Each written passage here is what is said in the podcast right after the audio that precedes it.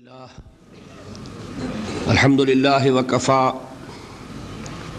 والصلاة والسلام على عباده الذين استفى خصوصا على أفضلهم وخاتم النبيين محمد الأمين وعلى آله وصحبه أجمعين. أما بعد، فقد قال الله تبارك وتعالى في سورة الإخلاص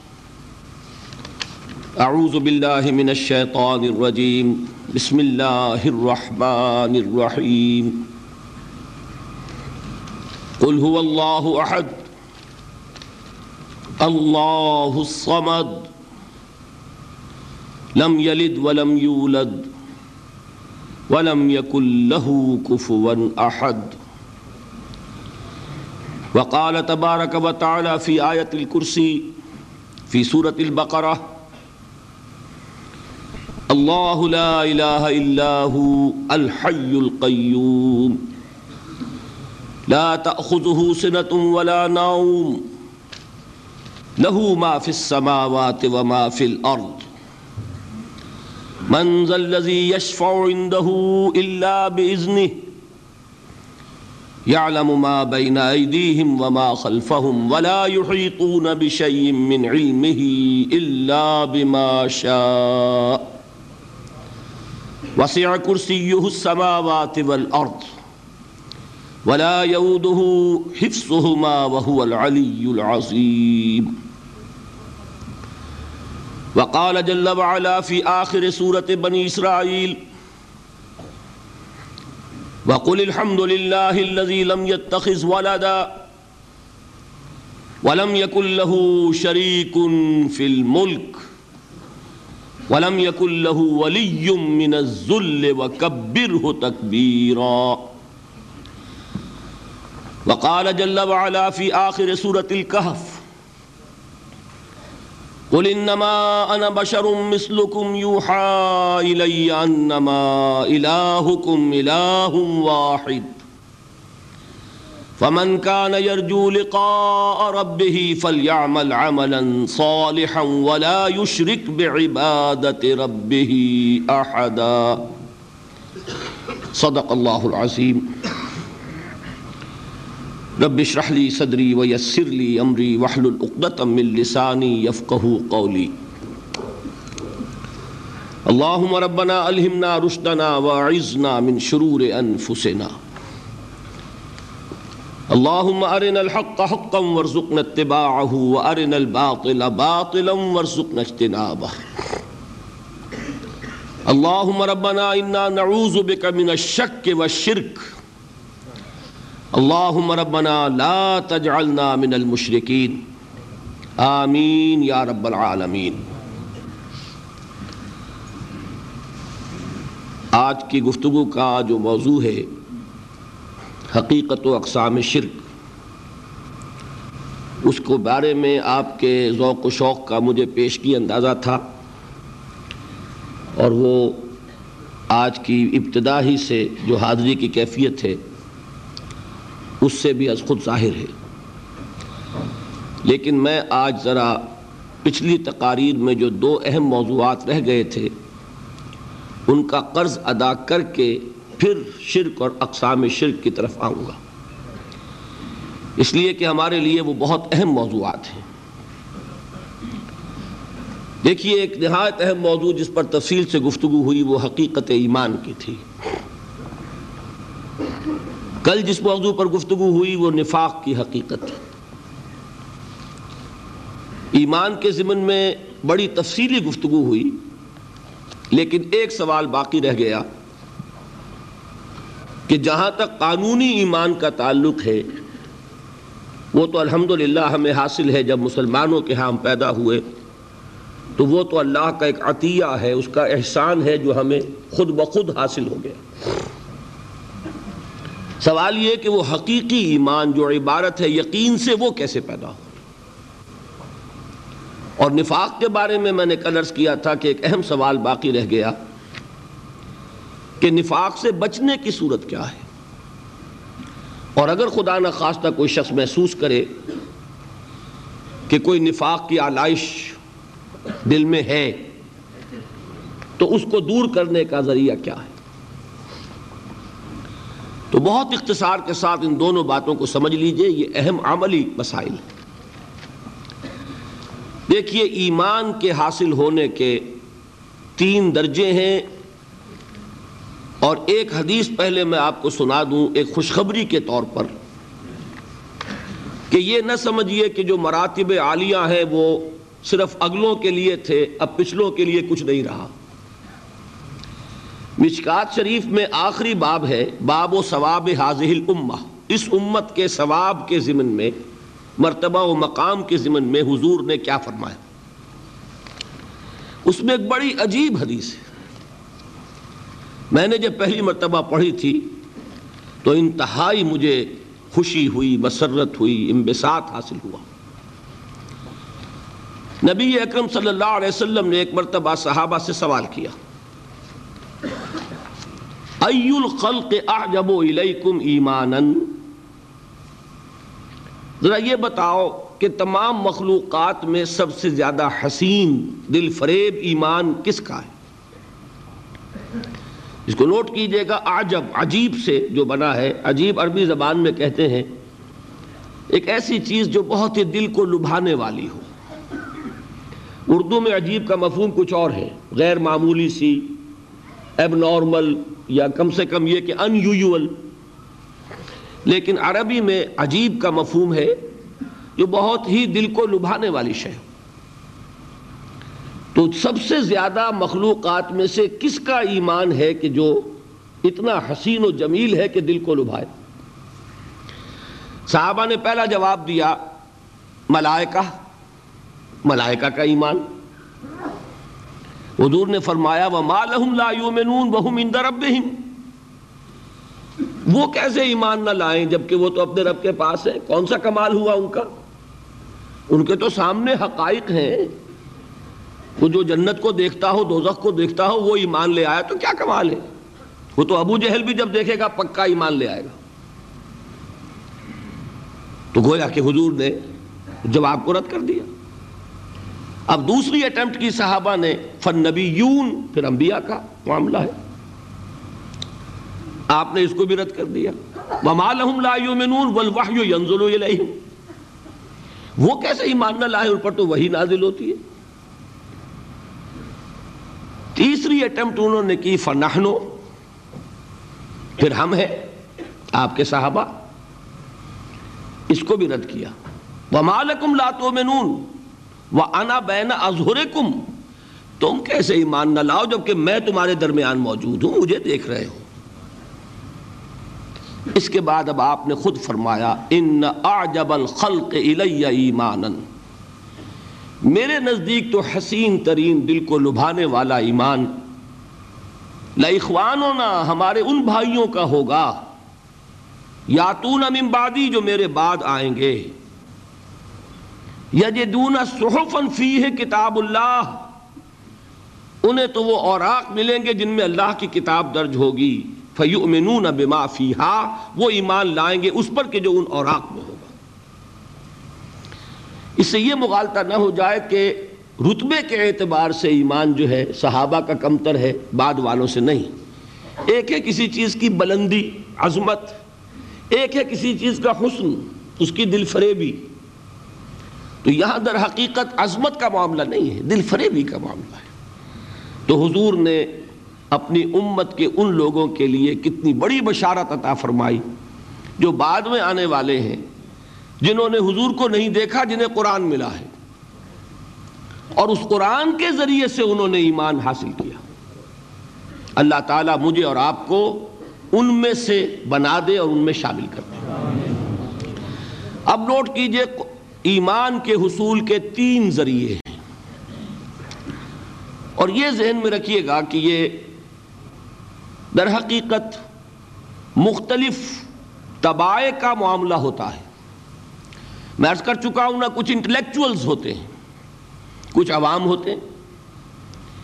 کچھ لوگ ہوتے ہیں بڑے ٹھنڈے مزاج کے غور و فکر کرنے والے کول مائنڈڈ کچھ ہوتے ہیں جذباتی ایموشنل کچھ لوگ وہ ہوتے ہیں کہ جنہیں ایکٹیویٹی سے زیادہ دلچسپی ہے، عمل۔ کچھ لوگ وہ ہیں جنہیں غور و فکر سے زیادہ دلچسپی اب یہ ڈفرنٹ ٹیمپرامنٹس ہیں ڈفرنٹ مزاج ہیں۔ اور ان کے اعتبار ہی سے مختلف ذرائع ہوتے ہیں جن سے کہ ان کو ایمان حاصل ہوگا۔ جو سب سے اوپر ہے، ٹاپ پر انٹلیکچوئلس ان کے ایمان کا ذریعہ ہے آیات الہی میں غور و فکر، تدبر۔ لیکن آیات الہی ذہن میں رکھیے تین ہیں۔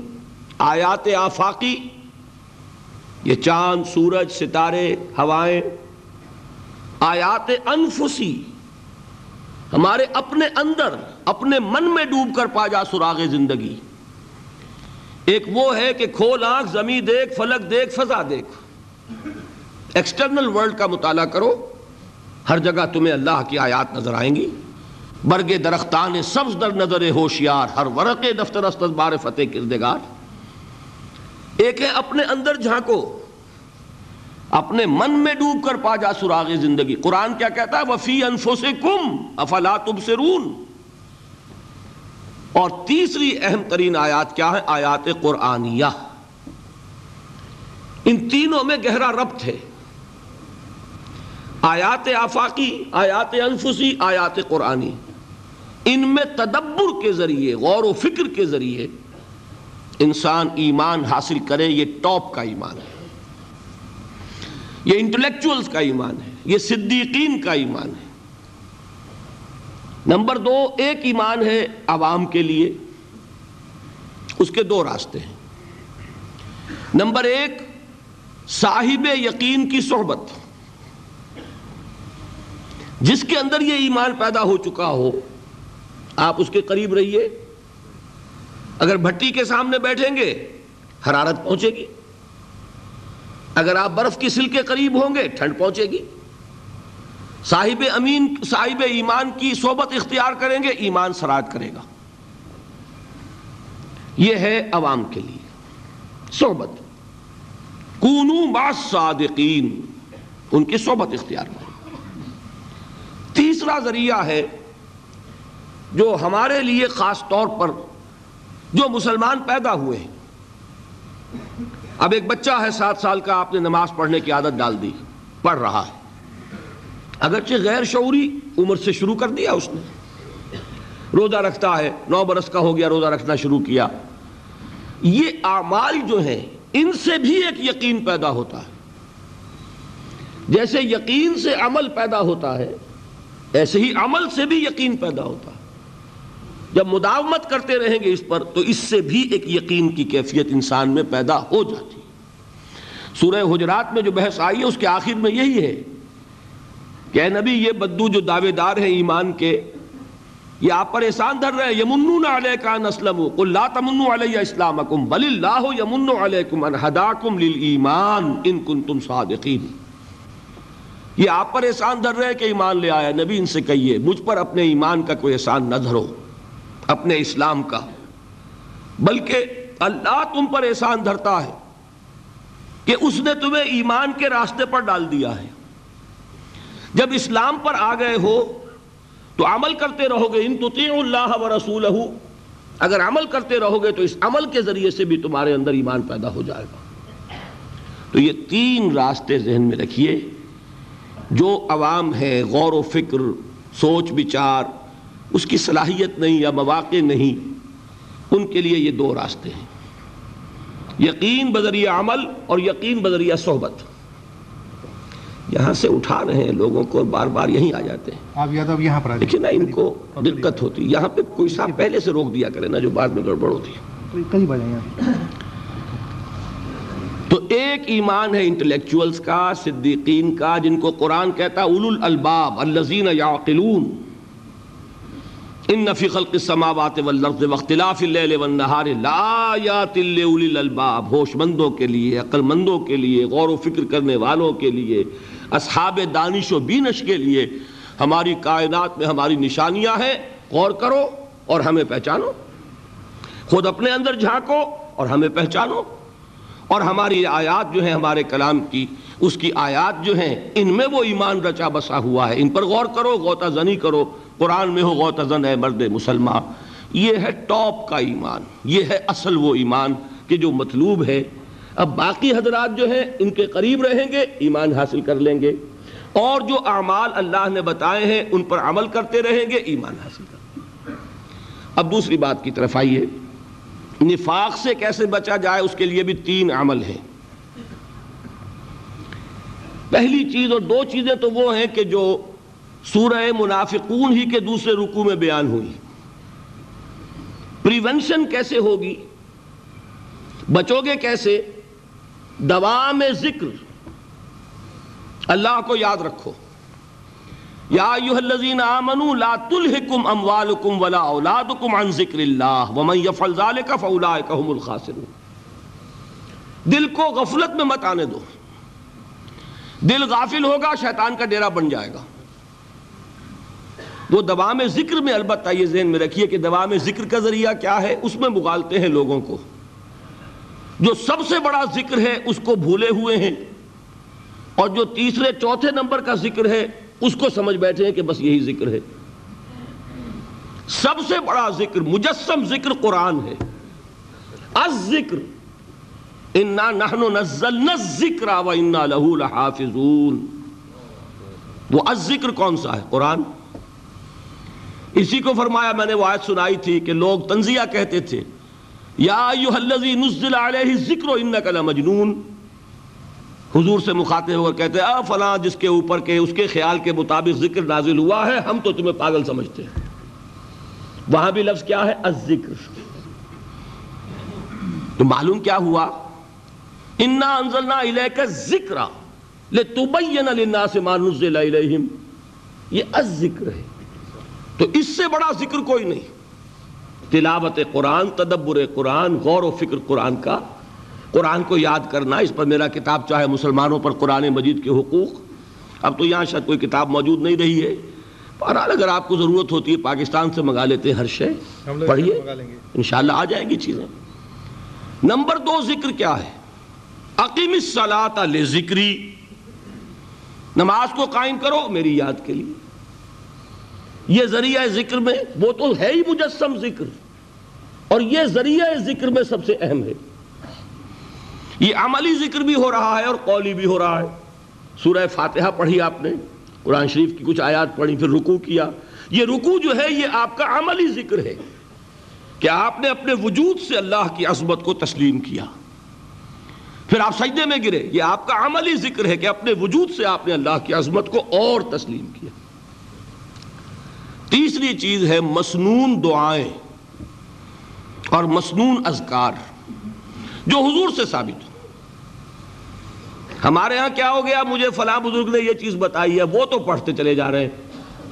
نہ قرآن سے دلچسپی، نہ اذکار مسنونہ سے دلچسپی۔ ادعیہ معصورہ، آپ غور کریں گے کہ زندگی کے ہر عمل کے لیے حضور کی دعا موجود ہے۔ صبح اٹھے، دعا ہے۔ آنکھ کھلتے ہی۔ بیت الخلاء میں داخل ہونے لگے، دعا ہے۔ نکلے، دعا ہے۔ وضو کرنے بیٹھے، دعا ہے۔ فارغ ہوئے، دعا ہے۔ مسجد کے لیے گھر سے نکلے، دعا ہے۔ مسجد میں داخل ہوئے، دعا ہے۔ مسجد میں تو ہے ہی ذکر۔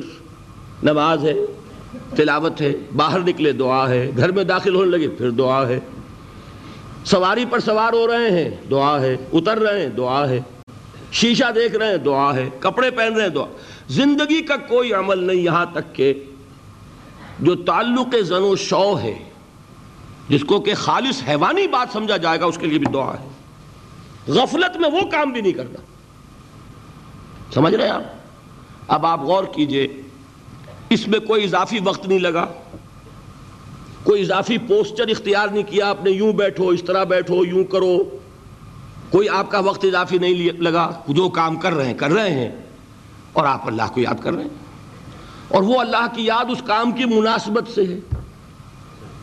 ان عدیہ معصورہ سے دو تعلق جڑ گئے انسان کے۔ دعا کس سے کر رہے ہیں؟ اللہ سے۔ جڑا کے نہیں۔ اور یہ الفاظ کس کے ہیں؟ محمد الرسول اللہ کے۔ تو آپ کے دو تعلق جڑ گئے۔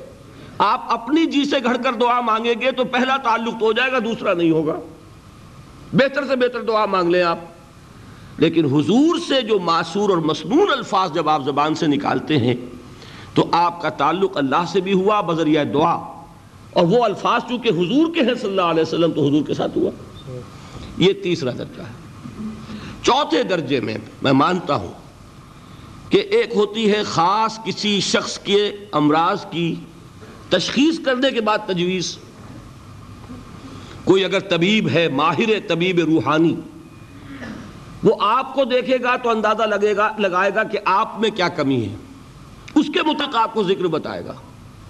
بھئی فلاں آیت کا مراقبہ کیا کرو۔ کسی میں بزدلی ہوتی ہے، کسی میں مال کی محبت زیادہ ہوتی ہے، کسی میں توکل کی کمی ہے۔ کسی میں شہرت کی خواہش ہے، نمایاں ہونے کا جذبہ ہے، کسی میں تکبر ہے، سب کا ایک سا برس تو نہیں ہوتا نا۔ تو یہ در حقیقت اندھے کی لاٹھی سے نہیں چلنے والی بات۔ یہ تو ماہر کی کام کا کام ہے کہ وہ تجویز کرے کہ تمہارے لیے خاص طور پر ذکر یہ ہے۔ در حقیقت ہمارے جو یہ سلسلے تھے سلوک کے، یہ بڑے ماہر ہوتے تھے یہ لوگ۔ بڑے ماہر اطبا تھے۔ یہ جو علم نفسیات ہے، اس کے ہمارے صوفیہ سے بڑھ کر کبھی کوئی عالم گزرا ہی نہیں دنیا میں۔ فرائیڈ کیا ہے اور ایڈلر کیا ہے اور یونگ کیا ہے؟ بچے ہیں۔ ہمارے صوفیہ اکرام نے جس طرح انسان کی نفسیات کو سمجھا ہے اور وہ ان کی مناسبت سے تجویز کرتے تھے۔ لیکن اس کو رکھا جائے گا چوتھے نمبر پر۔ جیسے مولانا احمد علی صاحب فرمایا کرتے تھے، بھائی، اس آیت کا مراقبہ کیا کرو۔ مراقبے کیا مانی اب انہوں کو ان الفاظ کو بھی ہم نے خام خواہ کچھ خاص ایک شکل دے دی مراقبہ کیا؟ توجہ کرنا، دھیان کرنا۔ خاص اس آیت کے اوپر، اس کے معانی پر اپنے ذہن کو جمانا۔ وہ کیوں ہے؟ تاکہ آپ کے اندر جو کمی ہے، اس کی تلافی اس سے ہو۔ لیکن یہ کہاں آئے گا؟ چوتھے نمبر پر۔ سمجھ گئے؟ تو نفاق سے بچنے کا ذریعہ پریونشن کیا ہے نفاق سے؟ دوا میں ذکر۔ نہ تمہیں تمہاری اولاد، نہ تمہارے اموال، نہ تمہاری تجارت، نہ کاروبار اللہ کے ذکر سے غافل نہ کر سکے۔ پنجابی میں کہتے ہیں کہ ہتھ کارول اور دل یارول۔ کام کر رہے ہیں آپ، لیکن یہ کہ دل اللہ کے ساتھ لگا ہوا ہے۔ زبان تر ہے، اللہ کی یاد سے۔ جو قرآن یاد ہے، گاڑی میں آپ بیٹھے جا رہے ہیں۔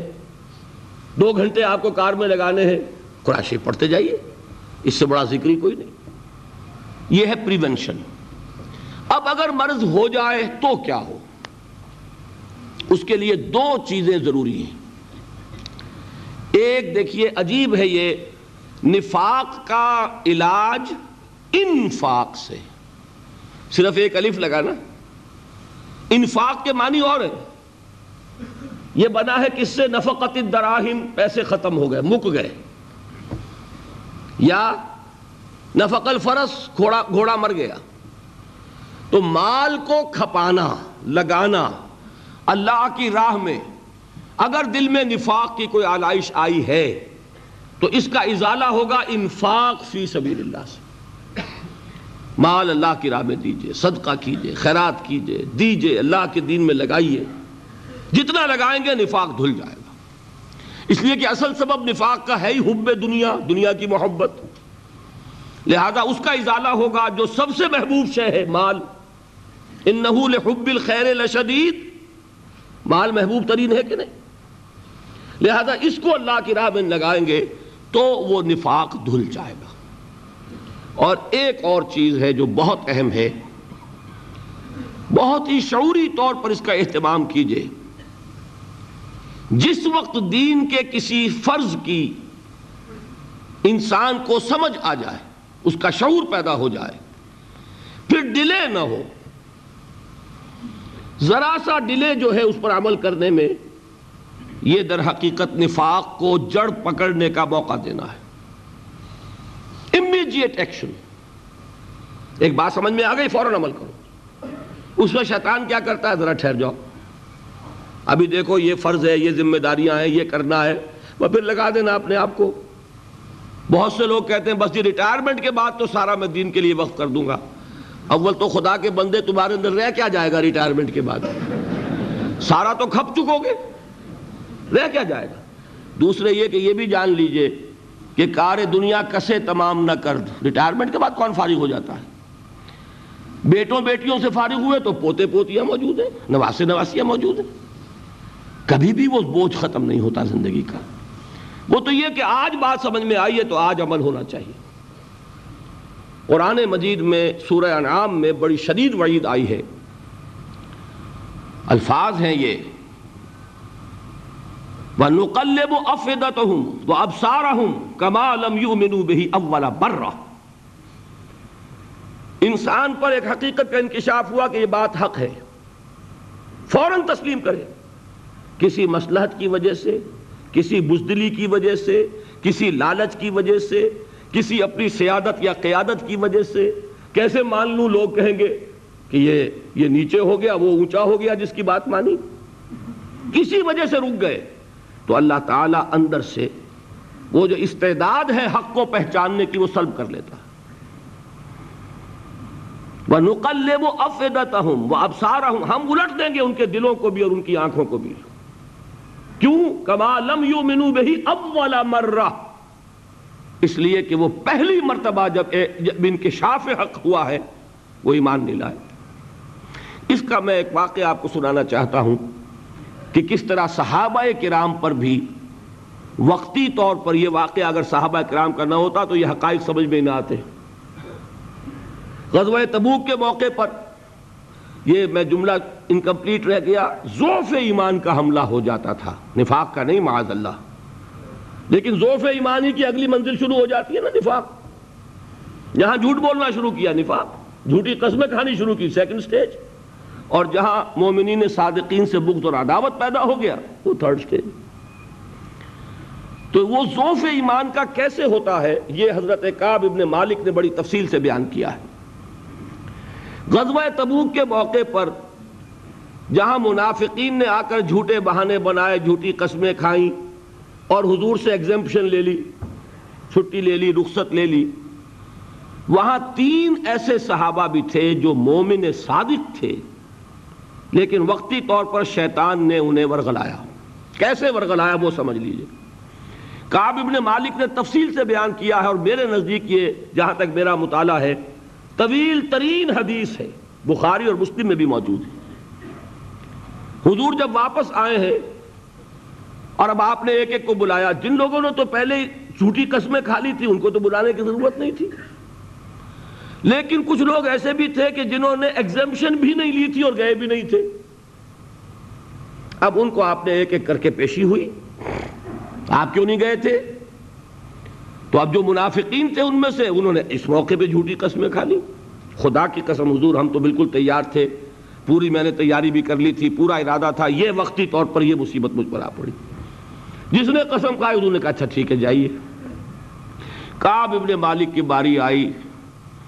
تو ان کے الفاظ اپنے یہ کہ جب میں پیش ہوا تو حضور کے چہرے مبارک پر ایک غصے والی مسکراہٹ تھی۔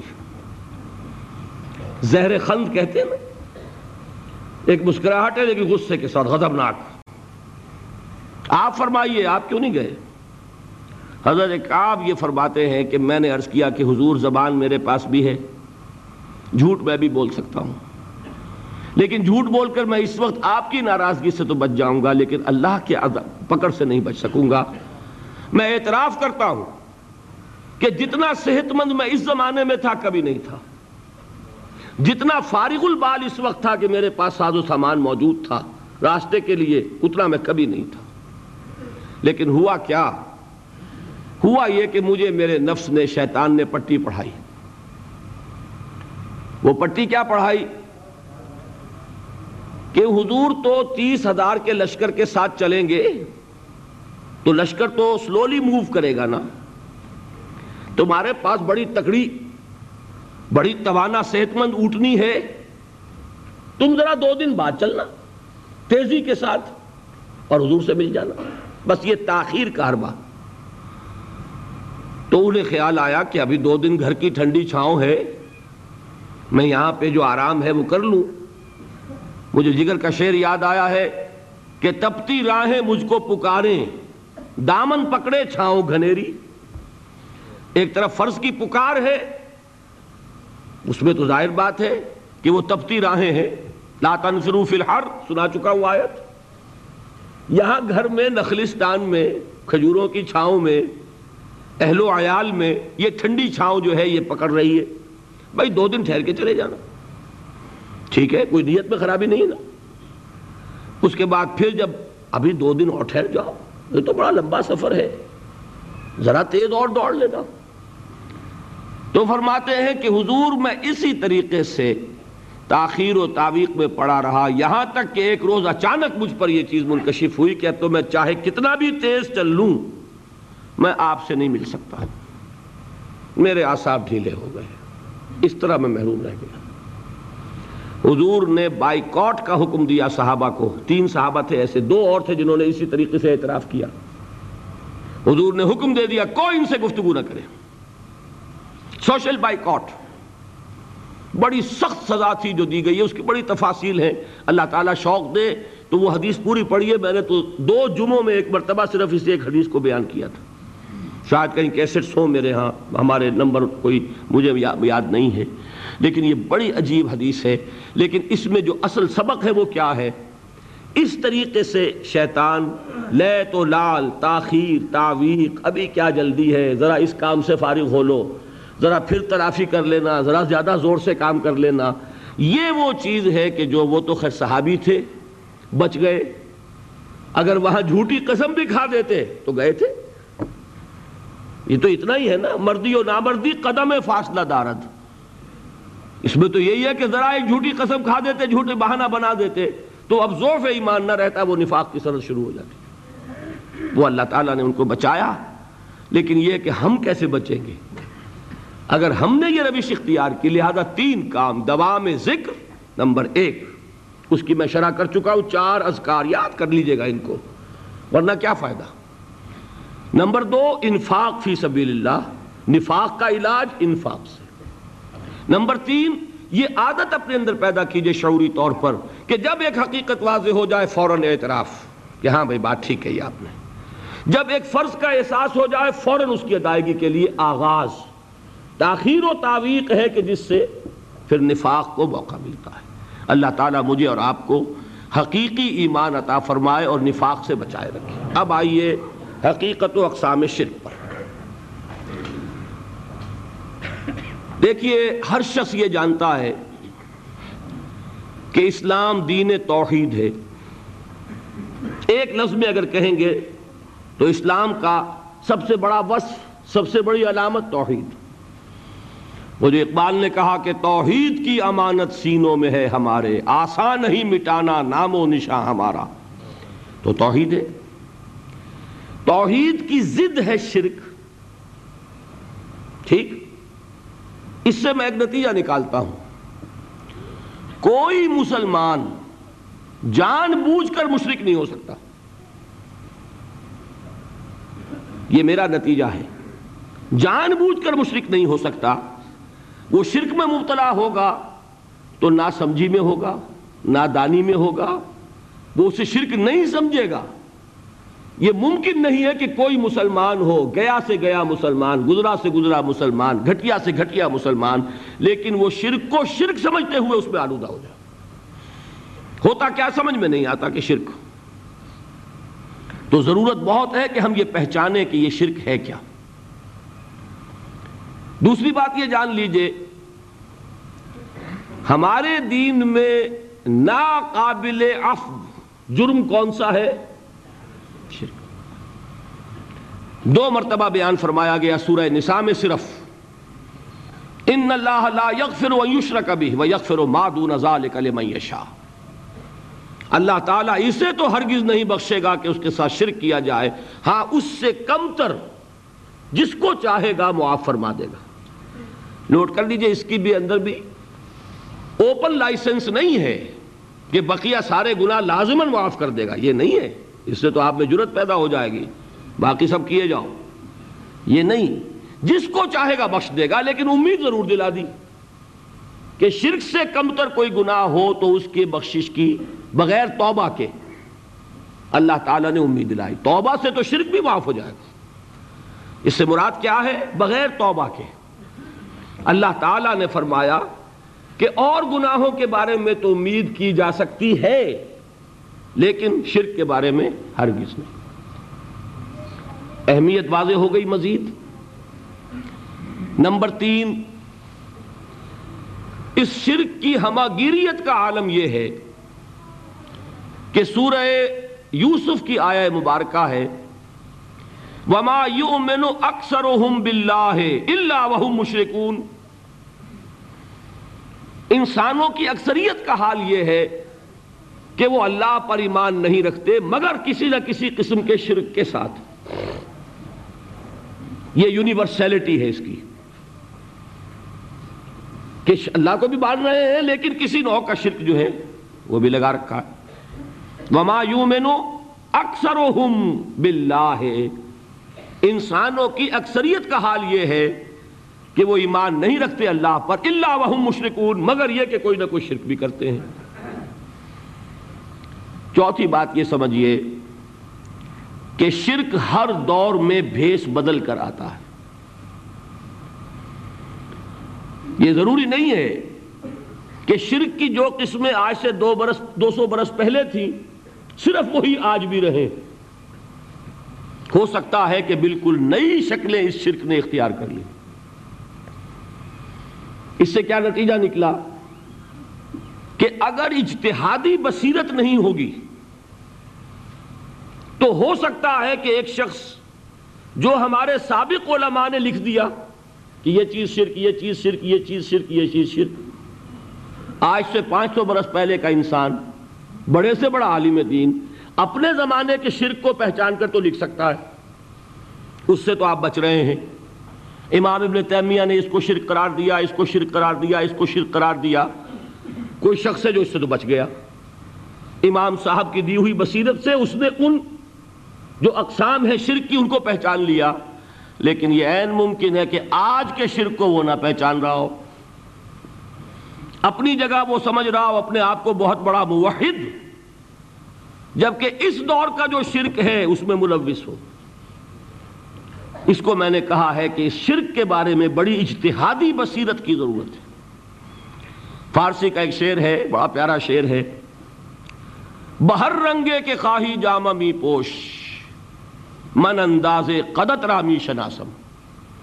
اپنے محبوب سے کہہ رہا ہے شاعر کہ تم جس طرح کا چاہو لبادہ اوڑھ لو۔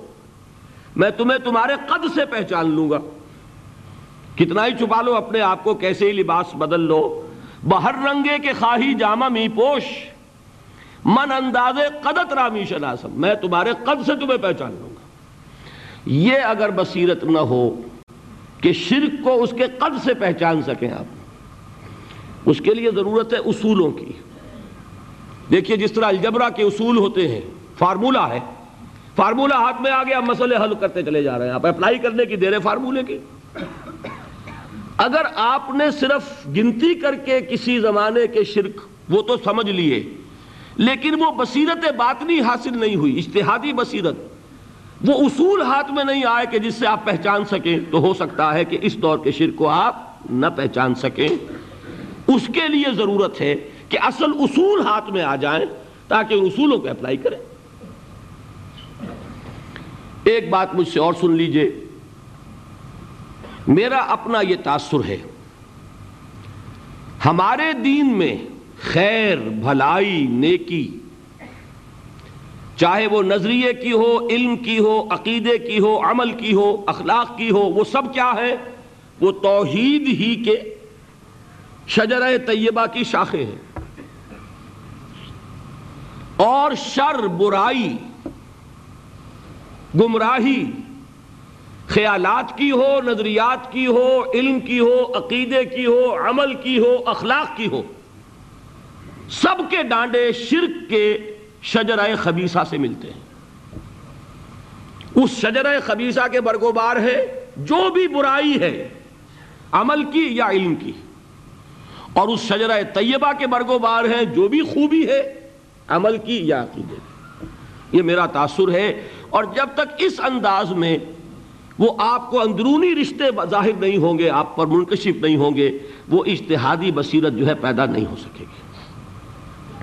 اب آئیے ایک اور بات۔ دیکھیے، شرک میں اور الہاد میں کیا فرق ہے، یہ بھی ہم نہیں سمجھتے۔ الہاد مادہ پرستی وہ کیا ہے؟ ایتھیزم۔ کسی بھی خدا کا انکار۔ ہمارے آج کے دور کی سب سے بڑی گمراہی یہ ہے۔ شرک کیا ہے؟ خداؤں کو ماننا۔ یہ کیا ہے؟ تھیزم ہے، لیکن پولی تھیزم ہے۔ توحید کیا ہے؟ مونو تھیزم ہے۔ ایک خدا کا ماننا۔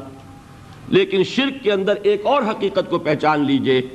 شرک میں ہمیشہ ٹاپ پر ایک خدا کو مانتے ہیں۔ باقی سارے خدا نیچے ہوتے ہیں۔ اوپر جا کر وہ توحید ہوگی ہمیشہ۔ کوئی مشرکانہ نظام ایسا نہیں ہے جو ٹاپ پر جا کر توحید نہ بن جائے۔ دیکھیے ہندو دیویاں، دیوتا بے شمار، لیکن مہادیو وہ بھی کیا دو ہیں؟ مہادیو وہ تو ایک ہے۔ انگریزی میں گاڈز گاڈسز لیکن وہ چھوٹے جی سے لکھے جائیں گے. چھوٹے جی سے لکھے جانے والے gods and goddesses Roman mythology who Greek mythology ہو، ان دیویوں دیوتاؤں کے نام ہی آپ نہیں یاد کر سکتے. لیکن گاڈ بڑے جی سے، وہ ایک ہے؟ ہے کہ نہیں؟ ٹاپ پر جو ہے وہ ایک ہے. اس کو وہ بھی مانتے ہیں کہ omnipotent omniscient omnipresent Allah کل شعین قدیر بے کل شعین علیم. ہر جگہ موجود، وہ تو ایک ہی ہے، وہ تو کیپٹل جی سے لکھا جائے گا. باقی اس کے نیچے فوج ہے دیویوں کی، دیوتاؤں کی، خداؤں کی اور خدانیوں کی. وہ گاڈز اینڈ گاڈسز ہیں. عرب میں کیا تھا؟ میں نے پہلے آپ کو وہ دو مثالیں دے دی ہیں۔ تیسری اور ایران کی لے لیجیے۔ خیر کا خدا اور شر کا خدا اور۔ ایک یزدہ، ایک اہرمن۔ ٹھیک؟ سنویت ہو گئی نا؟ دو خداؤں کو مانا۔ لیکن وہی ہے جو خدائے خدائے گاں۔ خداؤں کا خدا۔ اس کو ایک ہی مانتے ہیں۔ یہی معاملہ عرب میں تھا۔ اللہ!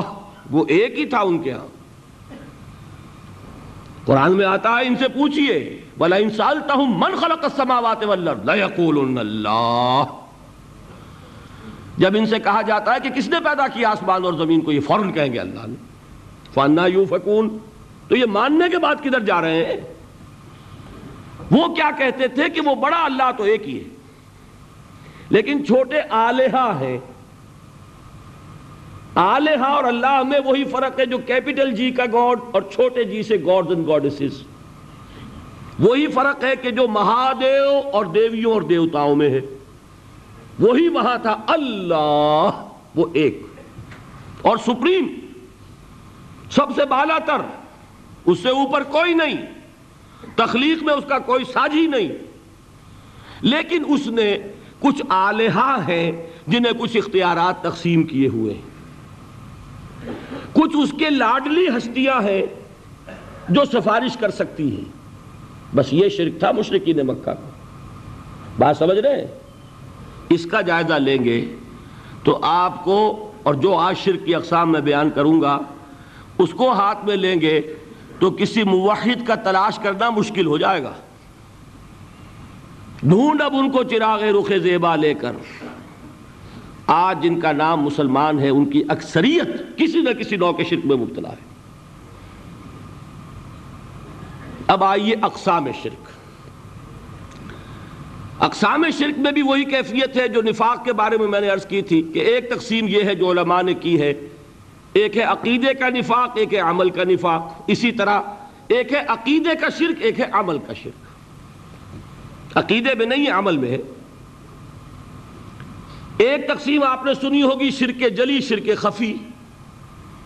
ایک ہے ننگا شرک، کھلم کھلا شرک۔ ایک ہے چھپا ہوا شرک جو نظر نہیں آتا۔ لیکن ایک مغالطہ اپنے دل سے نکال دیجیے۔ بعض لوگ شرک خفی کو شرک نہیں سمجھتے۔ یہ بہت بڑی غلطی ہے۔ اگر وہ شرک نہ ہوتا تو حضور اسے شرک نہ کہتے۔ کوئی اور لفظ، عربی زبان کا دامن جو ہے، محدود نہیں ہے۔ پھر اس کے لیے کوئی اور لفظ اختیار فرمایا جاتا۔ ہے وہ شرک؟ لیکن ایک شرک ہے جلی جو نمایاں ہے، نظر آ رہا ایک ہے شرک خفی جو نظر نہیں آ رہا۔ اور وہ کتنا خفی ہو سکتا ہے، اس کی ایک مثال دی حضور نے۔ شرک خفی اتنا خفی ہو سکتا ہے۔ ذرا مبالغہ دیکھیے جو حضور نے بات کو سمجھانے کے لیے مثال میں جو مبالغہ اختیار فرمایا۔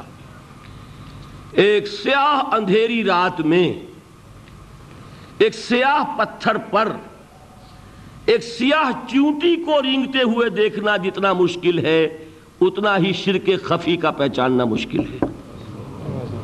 بتائیے، آپ نے فرمایا، انا افسہ العرب، میں عرب کا فصیح ترین انسان ہوں۔ اس سے آگے کوئی مثال دی جا سکتی؟ ہے اندھیری رات تاریخ رات، پتھر سیاہ چیونٹی سیاہ۔ کون دیکھ سکتا؟ جتنا اس کو دیکھنا ناممکن ہے، اتنا ہی شرک خفی کا پہچاننا مشکل ہے۔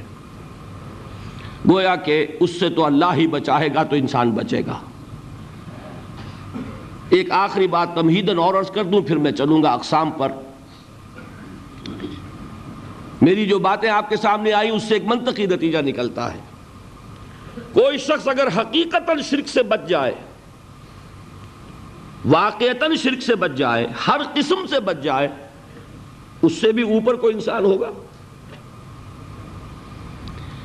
گویا کہ یہ آخری منزل ہے۔ یا یوں کہیے کہ جس شخص کے بارے میں اللہ تعالیٰ یہ مان لے کہ میرا یہ بندہ شرک سے بری ہے، اس سے بڑی سند کوئی ہے؟ دی ہائیسٹ ٹیسٹیمونیل سب سے بڑی سند، سب سے بڑی تعریف جو بندے کی ہو سکتی ہے وہ کیا ہے؟ یہ مشرک نہیں۔ یہی وجہ دیکھیے آپ قرآن مجید میں حضرت ابراہیم کے ذکر میں دیکھیں گے۔ ابراہیم کا مقام کیا ہے؟ خلیل اللہ، ابو الانبیاء، امام الناس۔ تین نسبتیں ہیں، تینوں بڑی عظیم۔ اللہ کے ساتھ نسبت کیا ہے؟ خلیل۔ تخت اللہ ابراہیم خلیلہ ابو الانبیاء، کتنے نبی ہیں ان کی نسل میں؟ اسحاق اور اسماعیل سے چلیے، پھر یعقوب اور یوسف اور پھر چلیے موسا اور ہارور اور پھر چلیے، سارے انبیاء بن اسرائیل کے حضرت عیسیٰ، پھر یہاں تک کہ محمد الرسول اللہ۔ کس کی اولاد ہے ابراہیم کی۔ ابو الانبیاء۔ اور نمبر تین، انی جائلک للناس اماما، امام الناس۔ اور قرآن میں جو سب سے بڑی سند انہیں دی جاتی ہے، وہ کیا؟ وما کان من المشرکین۔ وہ ابراہیم مشرقین میں سے نہیں تھے۔ معلوم ہوا کہ یہ سب سے بڑی سند ہے، سب سے بڑا سرٹیفکیٹ ہے، سب سے بڑا ٹیسٹیمونیل ہے جو اللہ کی طرف سے کسی کو مل جائے۔ میں جو اقسام شرک بیان کرنا چاہتا ہوں تو میری تقسیم ذرا مختلف ہے۔ اب وہ ذرا اپنے ذہن میں وہ نقشہ بنا لیجیے، آپ بنایا کرتے ہیں۔ ایک، اس کو پھر تین میں تقسیم کیجیے۔ شرک کی تین بڑی بڑی قسمیں ہیں۔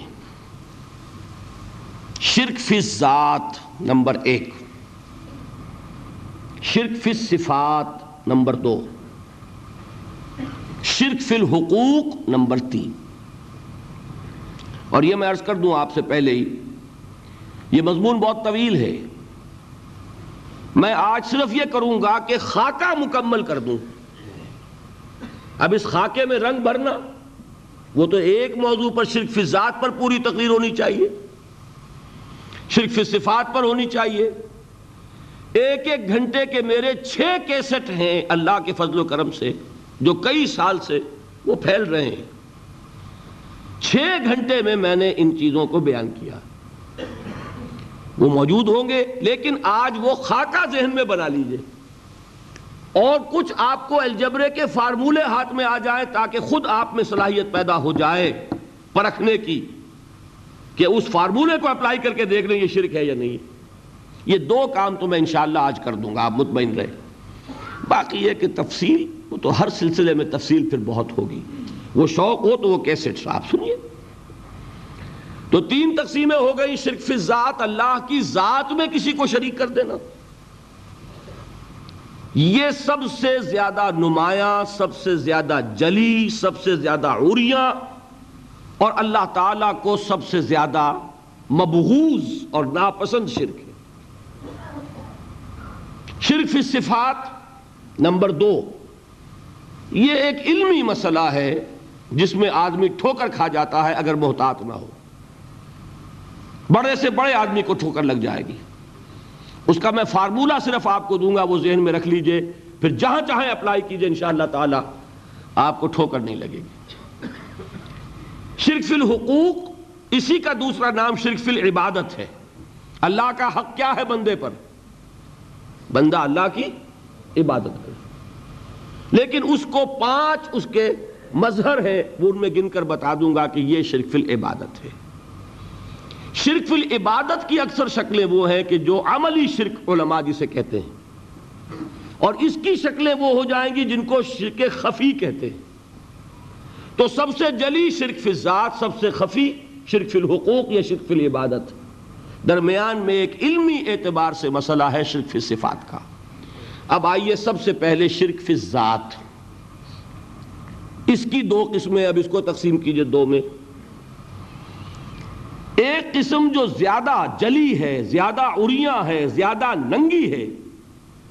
یہ عجب ستم ظریفی ہے تاریخ کی کہ وہ ان قوموں میں پیدا ہوئی جو اپنا تعلق رسولوں سے جوڑتی ہیں۔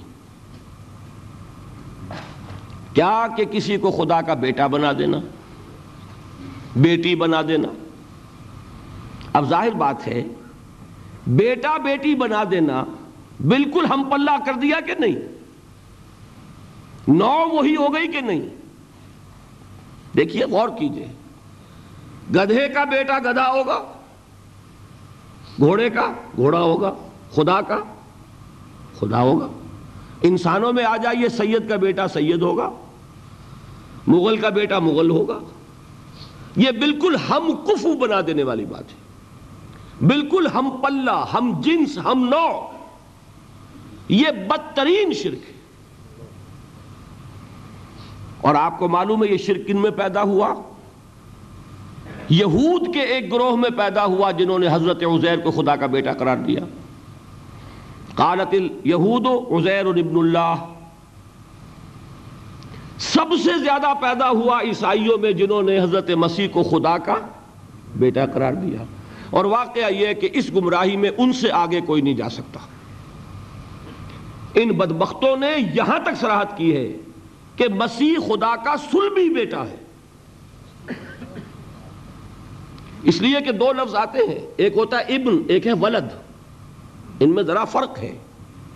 ابن کا لفظ عربی زبان میں کسی اور سینس میں بھی استعمال ہوتا ہے۔ ابن السبیل کسے کہتے ہیں؟ مسافر کو۔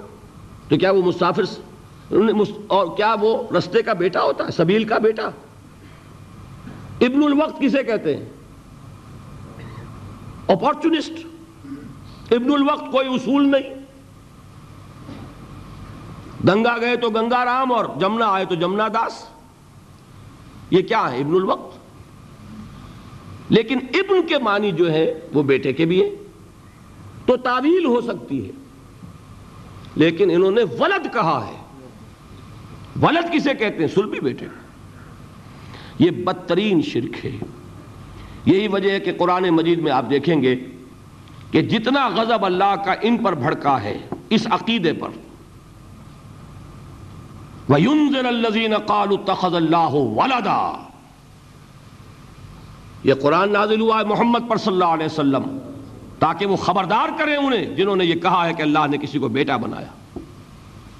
یہ سورہ کہف میں ہے اور اگلی سورت سورہ مریم میں تو ایسا غضب اللہ کا ظاہر ہوتا ہے۔ وَقَالُوا اتَّخَذَ الرَّحْمَانُ وَلَدًا۔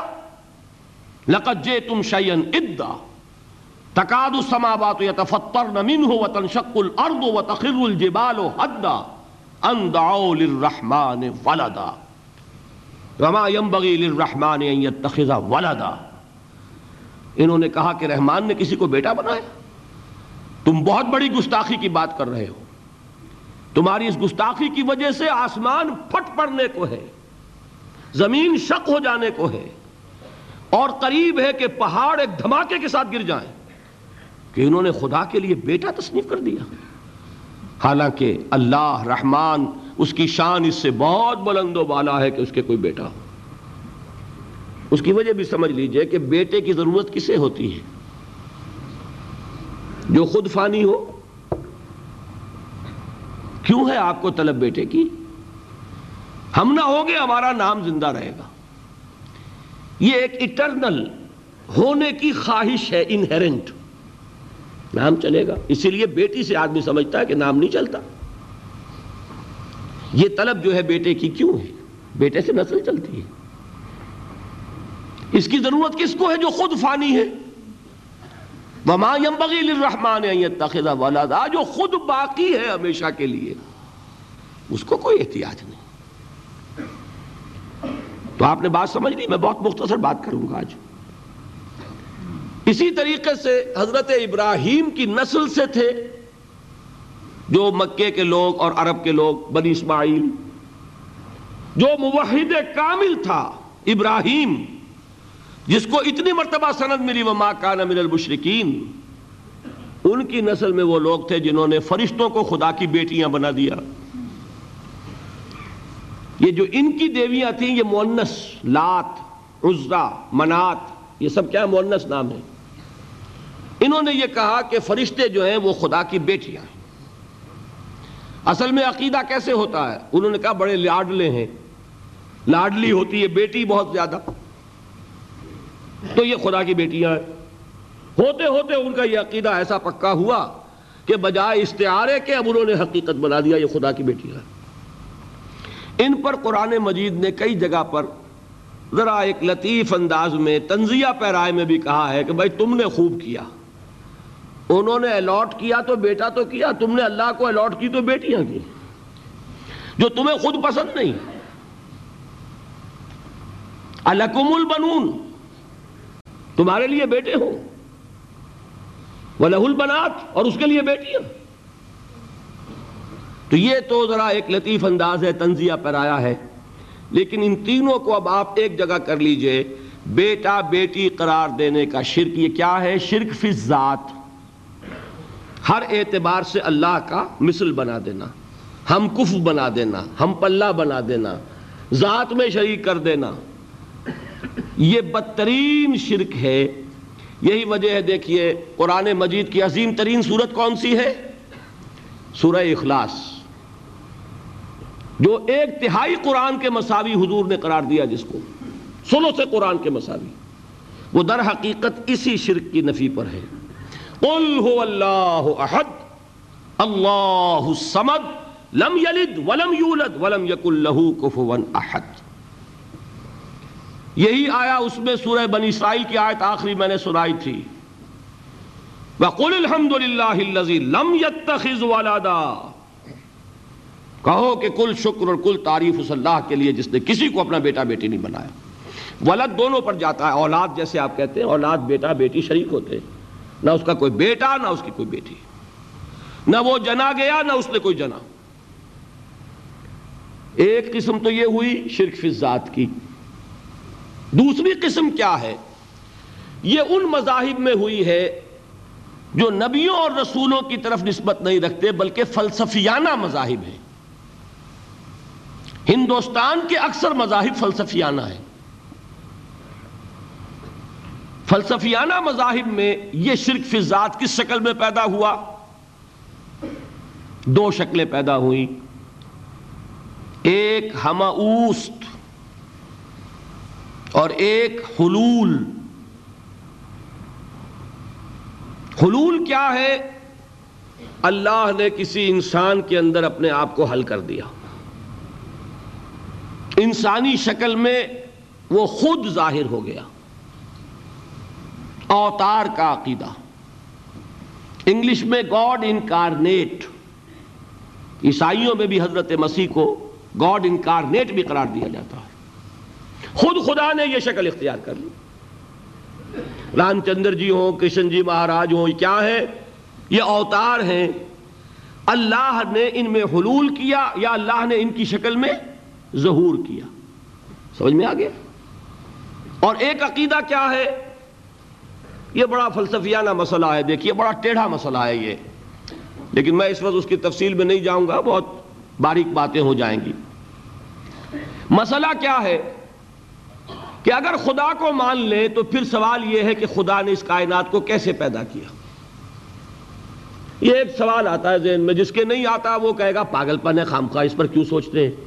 لیکن جس کے ذہن میں سوال آ گیا، اس کے لیے بڑی مصیبت ہو جاتی۔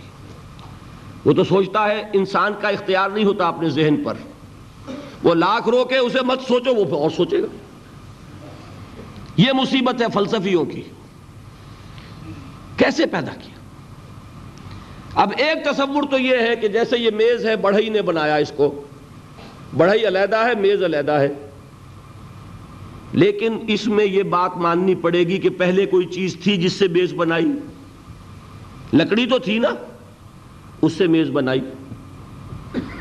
لہذا ہندوؤں میں ایک عقیدہ یہ ہے کہ خدا بھی قدیم، مادہ بھی قدیم۔ خدا نے اس مادے سے یہ شے بنا دی، مادے سے یہ بنا دی۔ وہی مٹی کی تغاری ہوتی ہے، کمہار اس سے کوئی رکابی بنا دیتا ہے، کوئی وہ ہنڈیا بنا دیتا ہے، کوئی گھڑا بنا دیتا ہے۔ مٹی تو ہے نا پہلے۔ تو مادہ بھی قدیم، خدا بھی قدیم، اور مادے سے خدا نے یہ شکلیں بنا دی۔ ٹھیک۔ یہ بھی سنویت ہو گئی، توحید تو ختم ہو گئی۔ تو جن لوگوں کا ذہن تھا توحیدی، لیکن اس مسئلے میں الجھ گئے، انہوں نے ایک اور شکل تجویز کی۔ کہ خدا خود ہی اس شکل میں تبدیل ہو گیا۔ کیسے؟ جیسے برف پگھلتی ہے تو پانی بن جاتا ہے۔ پانی کہاں سے آیا؟ برف سے۔ اب کوئی پوچھے برف کہاں ہے؟ بھائی یہی پانی ہے، یہی برف ہے۔ ہے یا نہیں؟ اسی پانی کو آگ کے اوپر آپ نے رکھ دیا، وہ بھاپ بن گئی۔ اب آپ کہیں برف کہاں ہے، پانی کہاں ہے؟ یہی بھاپ جو ہے، یہی در حقیقت پانی ہے، یہی بھاپ جو ہے، یہی برف ہے۔ یہ ہے وہ ہماؤس پینتھیزم جس کو انگریزی میں کہتے ہیں کہ خود خدا نے روپ دھار لیا اس کائنات کا۔ یہ دو فلسفے ہیں۔ کیا ہے یہ؟ بدترین شرک ہے۔ پہلی، اگر شکل ہے تو وہ انسان خدا قرار پا گیا۔ جس کو اوتار مانا وہ خدا ہو گیا کہ نہیں؟ اور دوسری شکل میں تو ہر چیز ہی خدا ہے، یہ بھی خدا، یہ بھی خدا، پتھر بھی خدا، درخت بھی خدا۔ ہر چیز خدا، اس لیے کہ وہ برف پگھلی ہے، تو پانی بنا ہے۔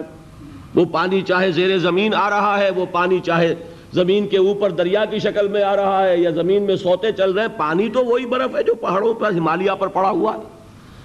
وہی پگھل رہا ہے، یہ کچھ بن رہا ہے۔ یہ ہے شرک فی ذات کی دوسری قسم جو دنیا میں رہی پینتھیزم اور انکارنیشن یا حلول اور ہما اوست سمجھ میں آگے؟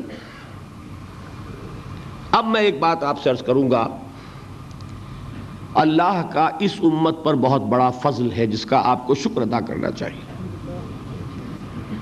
اس نو کے شرک سے یہ امت پندرہویں صدی شروع ہو جانے کے باوجود تاحال بحثیت مجموعی محفوظ ہے۔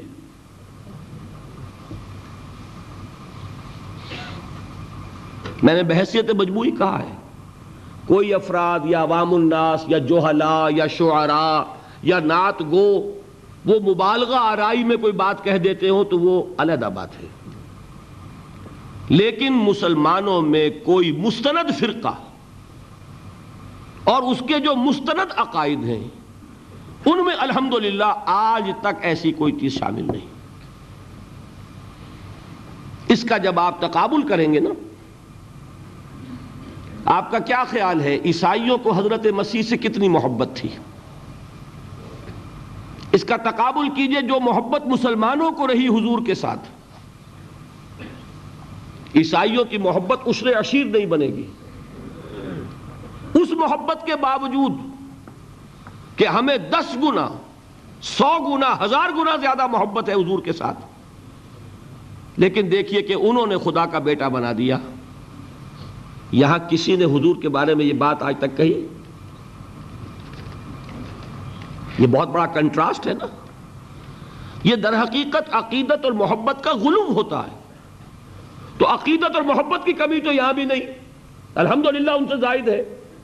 لیکن الحمدللہ، ثم الحمدللہ ثم الحمدللہ، خدا کا بیٹا تو کسی نے نہیں بنایا۔ اچھا میں ایک اور کنٹراسٹ آپ کو دکھاتا ہوں تاکہ آپ اللہ کا شکر کریں۔ حضرت علی کی کیا نسبت ہے حضور کے ساتھ؟ نبی اور امتی۔ حضرت علی کو خدا کہنے والے پیدا ہوئے کہ نہیں؟ بتائیے نا۔ کیا وجہ ہے کہ علی کو خدا کہنے والے پیدا ہوئے لیکن محمد کو خدا کہنے والا پیدا نہیں ہوا؟ صلی اللہ علیہ وسلم۔ رضی اللہ تعالی عنہ۔ بہت اہم بات ہے، غور کیجیے گا اس کو۔ حالانکہ حضرت علی کا رتبہ کہاں، حضور کا کہاں؟ آج بھی آپ دیکھیے، آپ کے جاہل عوام کے زبان پر نعرہ یا علی مدد کا ہوتا ہے یا محمد مدد کسی نے کہا آج تک؟ یہ یا محمد لکھنے کے کام آتا ہے صرف۔ وہ مسجد پہ لکھ دو تاکہ پتہ چل جائے یہ فلاں فرقے کی مسجد ہے۔ دوسرا خود ہی بھاگ جائے وہاں سے۔ یہ صرف کس کام کے لیے ہے؟ باقی جہاں اصل میدان میں بات آتی ہے، کوئی نعرہ لگاتا ہے، یا محمد مدد۔ محمد کا رتبہ اونچا یا علی کا؟ تو ان سے کیوں نہیں مدد مانگی؟ یہ سوالات آپ کے سامنے رکھ رہا ہوں میں۔ پھر یہ کہ جس طریقے سے کہ غوث اعظم کو پکارا جاتا ہے، کیا محمد کو پکارا جاتا ہے؟ کیا نسبت ہے؟ حضرت علی تو پھر بھی صحابی ہے خلیفہ چہارم ہے حضور کے چچا داد بھائی ہے داماد ہے غوث اعظم تو بہرحال وہ نسبت تو نہیں ہے۔ دیکھیے، میں اس کا تعلق جوڑتا ہوں ختم نبوت سے۔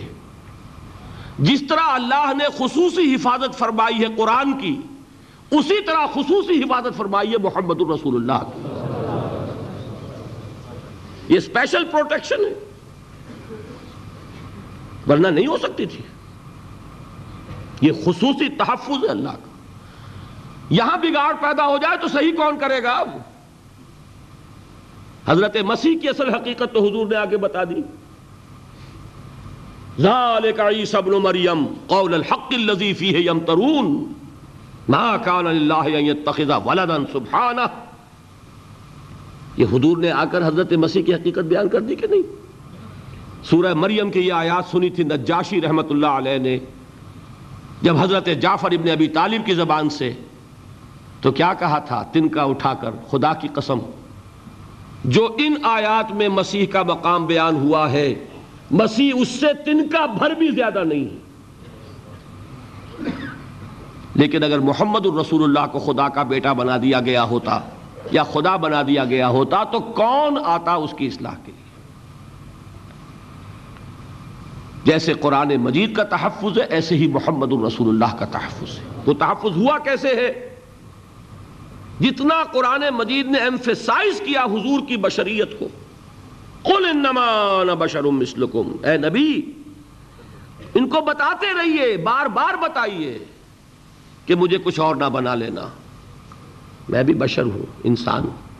ہاں مجھ پر وہی ہوتی ہے، تم پر نہیں ہوتی۔ یہ فرق ہے۔ میں رسول ہوں، تم نہیں ہو۔ یہ بعد میں ذرا اور مسئلہ میں واضح کروں گا۔ ابھی صرف یہ نوٹ کیجیے کہ یہ تحفظ جو ہے، جیسے قرآن کو تحفظ دیا، لیکن اس کے لیے ذرائع بھی ہے نا۔ یہ حفظ قرآن کا سلسلہ جو ہے، یہ اس کا ذریعہ بنا۔ یہ رمضان میں تراویح جو ہے، اس کا ذریعہ بنی۔ ہمارے ملکوں کے اندر تو حفاظ کو مسجدیں نہیں ملتی، تلاش کرتے پھرتے ہیں۔ اور ایک جیسا کہ اینول جشن ہوتا ہے قرآن مجید کا، ہر حافظ اپنا حفظ تازہ کر رہا ہے۔ حفاظ لگے ہوئے ایک دوسرے کے ساتھ تازہ کرنے میں۔ یہ ذریعہ ہے اللہ تعالیٰ نے۔ کہ جس کے ذریعے سے قرآن کو محفوظ کیا۔ تو حضور کو جو حفاظت دی، اس کا ایک طریقہ کیا ہوا؟ قرآن مجید میں حضور کی بشریت کا نمایاں کرنا۔ اور دوسرا یہ کہ خود حضور نے ایسی باریک بینی سے روکا۔ یہ بھی آپ کو پسند نہیں تھا کہ میں آؤں تو تم کھڑے ہو جاؤ۔ سنا کہ نہیں سنا آپ نے؟ صحابہ کو آپ روکتے تھے۔ ایک صحابی کی زبان سے نکل گیا ماشاء اللہ و ماشیتا جو اللہ چاہے اور جو آپ چاہیں۔ فوراً ٹوک دیا اجالتنی للہ ندن کیا تم نے مجھے خدا کا مد مقابل بنا دیا؟ مشیت صرف اس کی ہے۔ یہ روک ٹوک، یہ وہ چیزیں ہیں کہ جس کی بنا پر اللہ نے تحفظ عطا فرمایا۔ یہ جو آپ نے فرمایا میری قبر کو کسی جلسے اور جشن کا مرکز نہ بنا لینا۔ فرمایا کہ نہیں فرمایا؟ اللہ تعالیٰ لانت فرمائے بنی اسرائیل پر کہ انہوں نے اپنے نبیوں کی قبروں کو وہ میلہ گاہ بنا لیا۔ یہ ساری وہ ہیں، یہ تحفظات ہیں، یہ بچاؤ ہے یہ امت کو متنبع کیا جا رہا ہے کہ محبت اور عقیدت کا غلوف جیسے پہلے ہوا۔ یا اہل کتاب لا تغلو فی دینکم۔ اے کتاب والو، اپنے دین میں غلوف سے کام نہ لو۔ یہ غلوف محبت غلوف عقیدت ہے، جس کی بنا پر وہ خدا کے بیٹے بنا دیے گئے۔ اور اگر وہ ہوتا، یہاں اللہ کا نہ معلوم اللہ کے برابر کس طریقے سے حضور کو بنا دیا جاتا۔ لیکن قرآن نے، خود حضور نے اس کی پیش بندی کی۔ جس کا ظہور ہم دیکھ رہے ہیں کہ اللہ کے فضل و کرم سے یہ امت تا حال بحثیت مجموعی محفوظ ہے۔ البتہ دیکھیے شاعروں کی باتیں اور ہوتی ہیں اور عوام کی اور وائزوں کی اور نعت گوؤں کی باتیں جو ہے وہ اور ہیں۔ میں جس چیز کی نفی کر رہا ہوں وہ علماء کی بات ہے۔ شاعروں کا تو قرآن مجید کے اندر خود ہی بھاڑا پھوڑ دیا اللہ نے۔ وَالشُّعَرَاءُ يَتَّبُعُهُمُ الْغَابُونَ أَلَمْ تَرَى أَنَّهُمْ فِي كُلِّ وَادٍ يَهِيمُونَ۔ إِنَّهُمْ يَقُولُونَ مَا لَا يَفْعَلُونَ۔ مبالغہ نہ کریں تو شعر میں رنگ ہی پیدا نہیں ہوتا۔ پھر شعر کائے کو کہنا ہے، نظر کہو بھائی۔ مبالغے سے اس میں ایک تاثیر پیدا ہوتی ہے۔ وہ مبالغے ہمارے شاعروں نے، ہمارے نعت گو نے کیے ہیں۔ اور اس میں اللہ تعالیٰ انہیں معاف کرے۔ بالکل اوتار کر الفاظ بھی استعمال کر دیے۔ وہی جو مستوی اشٹھا خدا ہو کر، اتر پڑا وہ مدینے میں مصطفیٰ ہو کر۔ بتائیے رام چندر جی کے بارے میں جو عقیدہ ہے اب کیا فرق رہ گیا؟ بال برابر فرق ہے یا کوئی؟ اور نقطے پیدا کرتے ہیں۔ مدینے کی مسجد میں ممبر کے اوپر بغیر عین کا ایک عرب ہم نے دیکھا۔ کیا سمجھ میں آیا؟ عرب میں سے عین نکالا کیا بنا؟ یہ نقطہ آفرینی ہے۔ اسی طریقے سے ہماری شاعری میں کچھ ہم کا رنگ بھی پیدا ہو گیا ہے۔ خود کوزاؤ خود کوزا کرو، خود گلے کوزا۔ خود رند سبو کش۔ خود برسر آکوزا خریدار بے آمد بشکست و رواں شد۔ وہ خود ہی کوزا ہے، خود ہی مٹی ہے، جس سے کوزا بنا ہے، خود ہی کوزے کا بنانے والا ہے۔ سمجھ رہے الفاظ تو بڑے پیارے ہیں، بڑے مزدار ہیں۔ آدمی ایک دفعہ وجد میں آ جاتا ہے۔ لیکن ہے کیا وہی ہے نا کہ وہی جو برف تھا، پگھل کر پانی بن گیا۔ خود کوزا ہو، خود کوزا کرو، خود گلے کوزا، خود رندے سبو کش۔ خود ہی اس کوزے میں شراب ڈال کے پیتا بھی ہے۔ خود ہی مٹی ہے، خود ہی وہ بنانے والا ہے، خود ہی کوزا ہے، خود ہی اس میں شراب ڈال کے پیتا بھی اور خود ہی اس کوزے کو توڑ کر اپنا راستہ بھی لیتا ہے۔ اب آپ اس پر سر دنیا اور جو چاہے کریں، لیکن یہ کہ اس کا ڈانڈے مل گئے کہ نہیں اسی اما اس سے؟ لیکن یہ کسی مفتی کی بات ہے کیا؟ یا کسی ائمہ دین میں سے کسی کا قول ہے؟ بھائی شاعروں کی باتیں سن لیا کریں، اللہ اللہ خیر صلی اللہ ان چیزوں کا بہت زیادہ سختی کے ساتھ نوٹس بھی لینے کا کوئی فائدہ نہیں ہوتا۔ بات وہ ہونی چاہیے کہ جو علماء کہہ رہے ہوں، مستند عقائد ہو جو ان کی کتابوں میں درج ہو، ان سے بات ہونی چاہیے۔ تو یہ چیزیں، یہ گمراہیاں آئی ہیں، لیکن الحمدللہ، ثم الحمدللہ کہ یہ عوام میں ہے جوہلا میں ہے، شعراء میں ہے، نعت گو میں ہے۔ یہ کسی بھی مستند دینی فرقے کے مستند علماء میں ہم کے ہاں موجود نہیں۔ البتہ ایک مسئلہ جو ہے، نور اور بشر کا، وہ ذرا تھوڑا سا میں حل کر دوں آج۔ آپ سمجھتے ہوں گے لا ینحل ہے۔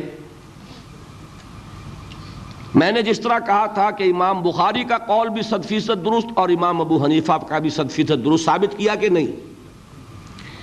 اسی طرح میں کہتا ہوں جو حضور کو بشر کہتے ہیں وہ بھی صد فیصد درست، جو حضور کو نور کہتے ہیں وہ بھی صد فیصد درست۔ مطلب کیا ہے؟ دیکھیے، ہر انسان کے وجود کے دو حصے میں نے پہلے دن شاید کچھ بیان کیا تھا۔ ایک خاکی وجود اور اینیمل بینگ جو حیوان ہے ہمارا، ایک وہ روح ربانی جو اس میں پھونکی گئی۔ آدم میں جب وہ روح پھونکی گئی، تب وہ مسجود ملائک بنے۔ فیضا سوے تو ہوں وہ نفق تو فی ہے مر روح ہی لہو ساجدین دو جگہ آئے تھے قرآن مجید میں، ایک شوشے کے فرق کے بغیر۔ سورہ حجر اور سورہ سعد۔ جب میں اس کو پوری طرح تیار کر لوں اور اس میں اپنی روح میں سے پھونک دوں تو گر پڑنا اس کے سامنے سجدے میں۔ ہمارا جو خاکی وجود ہے وہ ظلمانی ہے۔ اور جو ہمارا روحانی وجود ہے وہ نورانی ہے۔ اس کی نسبت کس سے ہے؟ اللہ سے۔ بات سمجھ میں آئی؟ لیکن ہم نے اپنے اس نورانی وجود کو اپنے خاکی ظلمانی وجود میں دفن کیا ہوا ہے۔ اور محمد الرسول اللہ صلی اللہ علیہ وسلم کا وہ نورانی وجود آپ کے اس خاکی وجود پر اس درجے غالب تھا کہ وہ خاکی وجود معدوم کے درجے میں ہے۔ لیکن وہ حضور صلی اللہ علیہ وسلم پر اثر انداز نہیں ہو سکتا۔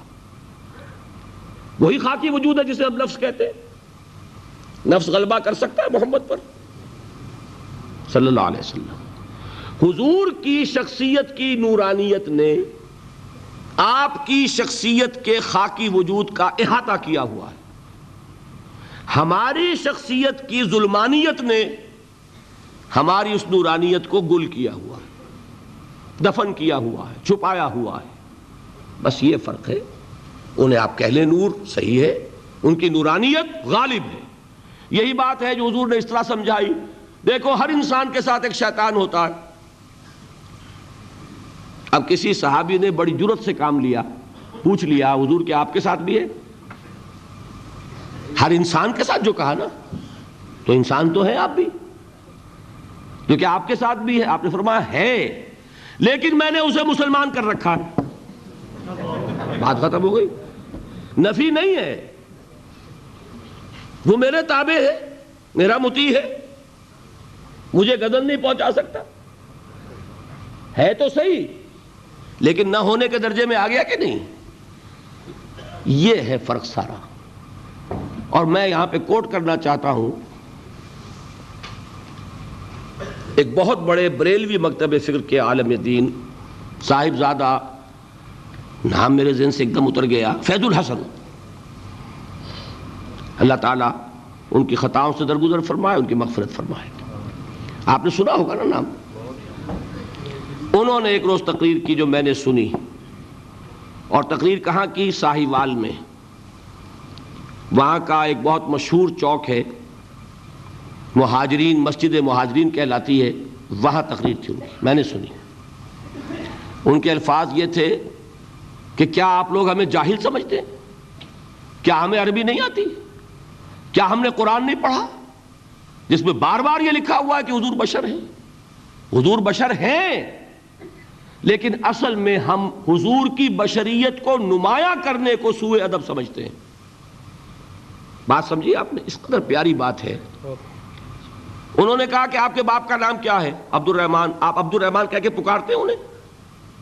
ابا جان ابھی آپ نے وہ آیات سنی، حضرت ابراہیم نے اپنے مشرق باپ کو، یا آبت ہے یا آبت ہے بڑا پیارا ترجمہ کیا۔ ابا جان ابا جان، کیا نام لیں گے؟ آپ کے باپ کا نام ہے، نام نہیں لیتے، آپ کیوں؟ ادب کی وجہ سے۔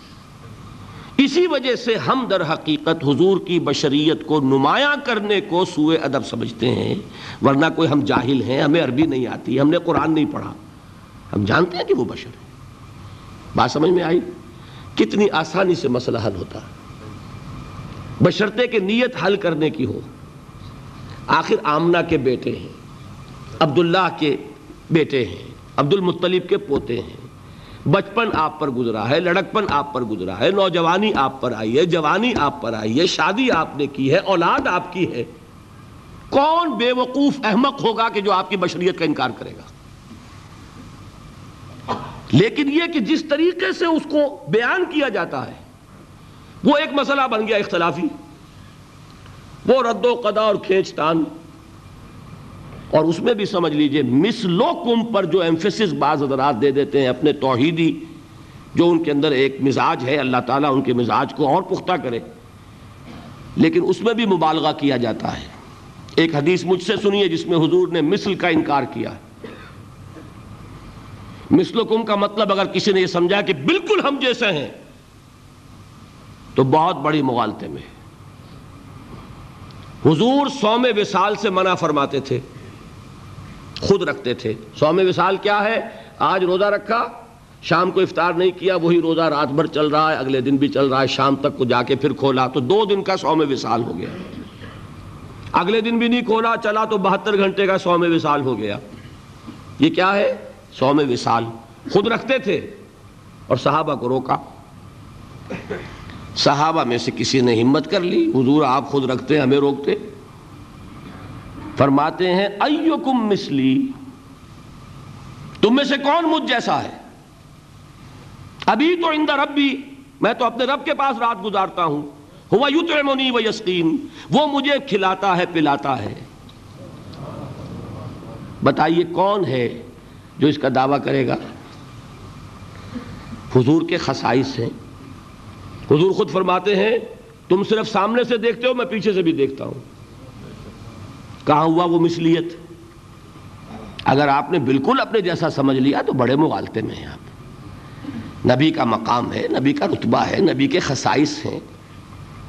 آپ سو گئے تو آپ کی نیند آپ کی وضو ٹوٹ گئی اور نبی سو گیا تو؟ کہاں گئی مثلیت پھر؟ مثل اس معنی میں کہ بشر ہیں، نسل آدم سے ہیں۔ اس میں کوئی شک نہیں۔ اس معنی میں مثل ٹھیک ہے۔ قل انما انا بشر مثلکم۔ لیکن ہر اعتبار سے تو نہیں، سب سے بڑا فرق یہی ہے کہ وہی آ رہی ہے۔ میراج پہ تشریف لے گئے ہیں۔ اس دنیا میں بیٹھے ہوئے بھی جنت کا مشاہدہ فرما لیتے ہیں۔ کرا دیا جاتا ہے۔ دو کا مشاہدہ کرایا جاتا ہے۔ فرشتے کو دیکھ رہے ہیں۔ یہ چیزیں ہیں اور پھر خصائص جیسا کہ میں نے عرض کیا کہ آپ پیچھے سے بھی دیکھتے ہیں۔ آپ کا معاملہ یہ ہے کہ آپ اگر سو جائیں تو آپ کا وضو نہیں ختم ہوگا۔ یہ ساری چیزیں جو ہے ان سب کو بیلنس کیجیے۔ تو معلوم ہوگا کہ آپ بشر بھی ہیں، صد فیصد درست۔ لیکن آپ کی وہ نورانیت، آپ سے راج منیر، ہدایت کا روشن چراغ آپ کی جو روح انور ہے، وہ آپ کے اس جسدی وجود پر اس طریقے سے حاوی ہے کہ گویا کہ اس نے اس کی ظلمانیت کو ختم کر کے رکھ دیا ہے۔ اس معنی میں کوئی کہے نور مجسم تو مجھے کوئی اعتراض نہیں۔ یہ ہے ان چیزوں کو جمع کرنے کی شکل۔ خام خواہ کی کھینچتان کے سوا کچھ نہیں۔ بہرحال یہ پہلا حصہ ختم ہوا شرک فی ذات اب آئیے شرک فی صفات۔ میں نے عرض کیا تھا کہ یہ ایک بڑا علمی مسئلہ ہے اور اس میں ٹھوکر لگ جاتی ہے۔ وجہ کیا ہے اس کو سمجھ لیں بنیادی بات۔ ہماری زبان جو ہے وہ بہت محدود ہے۔ ہماری ہی زبان ہے جسے اللہ نے ذریعہ بنایا اپنی ہدایت کا۔ ورنہ ہمارے پلے نہ پڑتی بات۔ ظاہر ہے نا؟ لیکن ہماری زبان کی محدودیت ہے۔ اس محدودیت کا ایک مظہر یہ ہے کہ ہم جو الفاظ اللہ کے لیے بطور صفت استعمال کرتے ہیں، وہی الفاظ مخلوقات کے لیے بھی کر لیتے ہیں۔ اللہ موجود، ہم بھی موجود۔ اللہ زندہ، ہم بھی زندہ۔ اللہ علیم تو انسان علیم بھی علیم نہیں، علامہ بھی ہے ہے کہ نہیں؟ یہ تو بڑا مبالغے کا لفظ ہے۔ انسان علامہ ہے کہ نہیں؟ اللہ دیکھتا ہے، بصیر ہے۔ ہم بھی بصیر ہیں۔ اللہ سنتا ہے، سمیع ہے۔ ہم بھی سنتے ہیں۔ اللہ کو قدرت حاصل ہے، کچھ ہمیں بھی حاصل ہے۔ ایک مکہ مارا تھا حضرت موسا نے جان نکال دی تھی کہ نہیں؟ ہے نا کچھ نہ کچھ۔ اللہ چاہتا ہے، ہم بھی چاہتے ہیں۔ اسی دیکھیے، چاہت میں وہ ہو گیا تھا جس پر روک دیا حضور نے۔ ماشاء اللہ و ماشیتا اجالتنی للہ ندن کیا تم نے مجھے اللہ کا مد مقابل بنا دیا؟ دھوکہ ان الفاظ کے اشتراک کی وجہ سے لگ جاتا۔ ہے بات سمجھ میں آئی؟ اب اس میں فارمولہ میں نے عرض کیا تھا کہ ایک نوٹ کر لیں تو مسئلے سارے حل ہو جائیں گے۔ جب ہم کوئی لفظ بطور صفت اللہ کے لیے بولتے ہیں اور اسی لفظ کو مخلوق میں سے کسی کے لیے بولتے ہیں، مخلوق میں سب آ گئے۔ جمادات، حیوانات، انسان، اولیاء اللہ فرشتے، انبیاء، رسول، سب مخلوق تو ہے نا؟ تو کل مخلوقات کو جب ہم ایک لفظ بطور صفت استعمال کریں گے اللہ کے لیے اور اسی لفظ کو استعمال کریں گے بندوں کے لیے، تو ان میں تین فرق ہیں جو ذہن میں رہنے چاہیے۔ گن کر یاد کیجیے۔ اللہ کی ذات قدیم ہے، ہمیشہ سے ہے۔ اسی طرح اس کی صفت بھی قدیم ہے، ہمیشہ سے ہے۔ مخلوقات حادث ہیں، ان کی صفات بھی حادث ہیں۔ حادث قدیم کے مقابلے میں کہ پہلے نہیں تھی، پھر ہو گئی۔ ایک فرق، اللہ کی ذات از خود ہے۔ کسی اور نے تو اس کو وجود نہیں بخشا نا۔ اللہ کا وجود از خود ہے، ذاتی ہے۔ اسی طرح اس کی صفات ذاتی ہیں۔ کسی اور کی عطا کردہ نہیں ہے۔ مخلوق کوئی ہو، کسے باشد۔ ان کا وجود ذاتی نہیں، عطائی ہے۔ اللہ نے دیا تو وجود ملا۔ اسی طرح ان کی صفات عطائی ہے ذاتی نہیں۔ دو فرق ہو گئے۔ اللہ کی ذات مطلق ہے۔ لا محدود. اسی طرح اس کی صفات مطلق ہیں، لا محدود. مخلوق کی ذات محدود، کسے باشد؟ صفت بھی محدود. تین فرق ہے ذاتی عطائی، قدیم، حادث. لا محدود محدود. تین فرق ذہن میں رہیں تو جو صفت بھی آپ اب بولیں گے، اس میں یہ تینوں باتیں ذہن میں رہیں۔ سمجھ میں آ گئی بات؟ اب اس کا اطلاق کیجیے۔ تو یہ علم غیب کا مسئلہ حل ہو جائے گا۔ یہ بھی لائن حل سمجھا جاتا ہے نا۔ علم کسی کا بھی ہو۔ انسان، فرشتہ، اولیاء، انبیاء، رسول، حضور صلی اللہ علیہ وسلم۔ کسی کا بھی۔ حادث ہے، قدیم نہیں ہے۔ عطائی ہے، ذاتی نہیں ہے۔ محدود ہے لا محدود نہیں ہے۔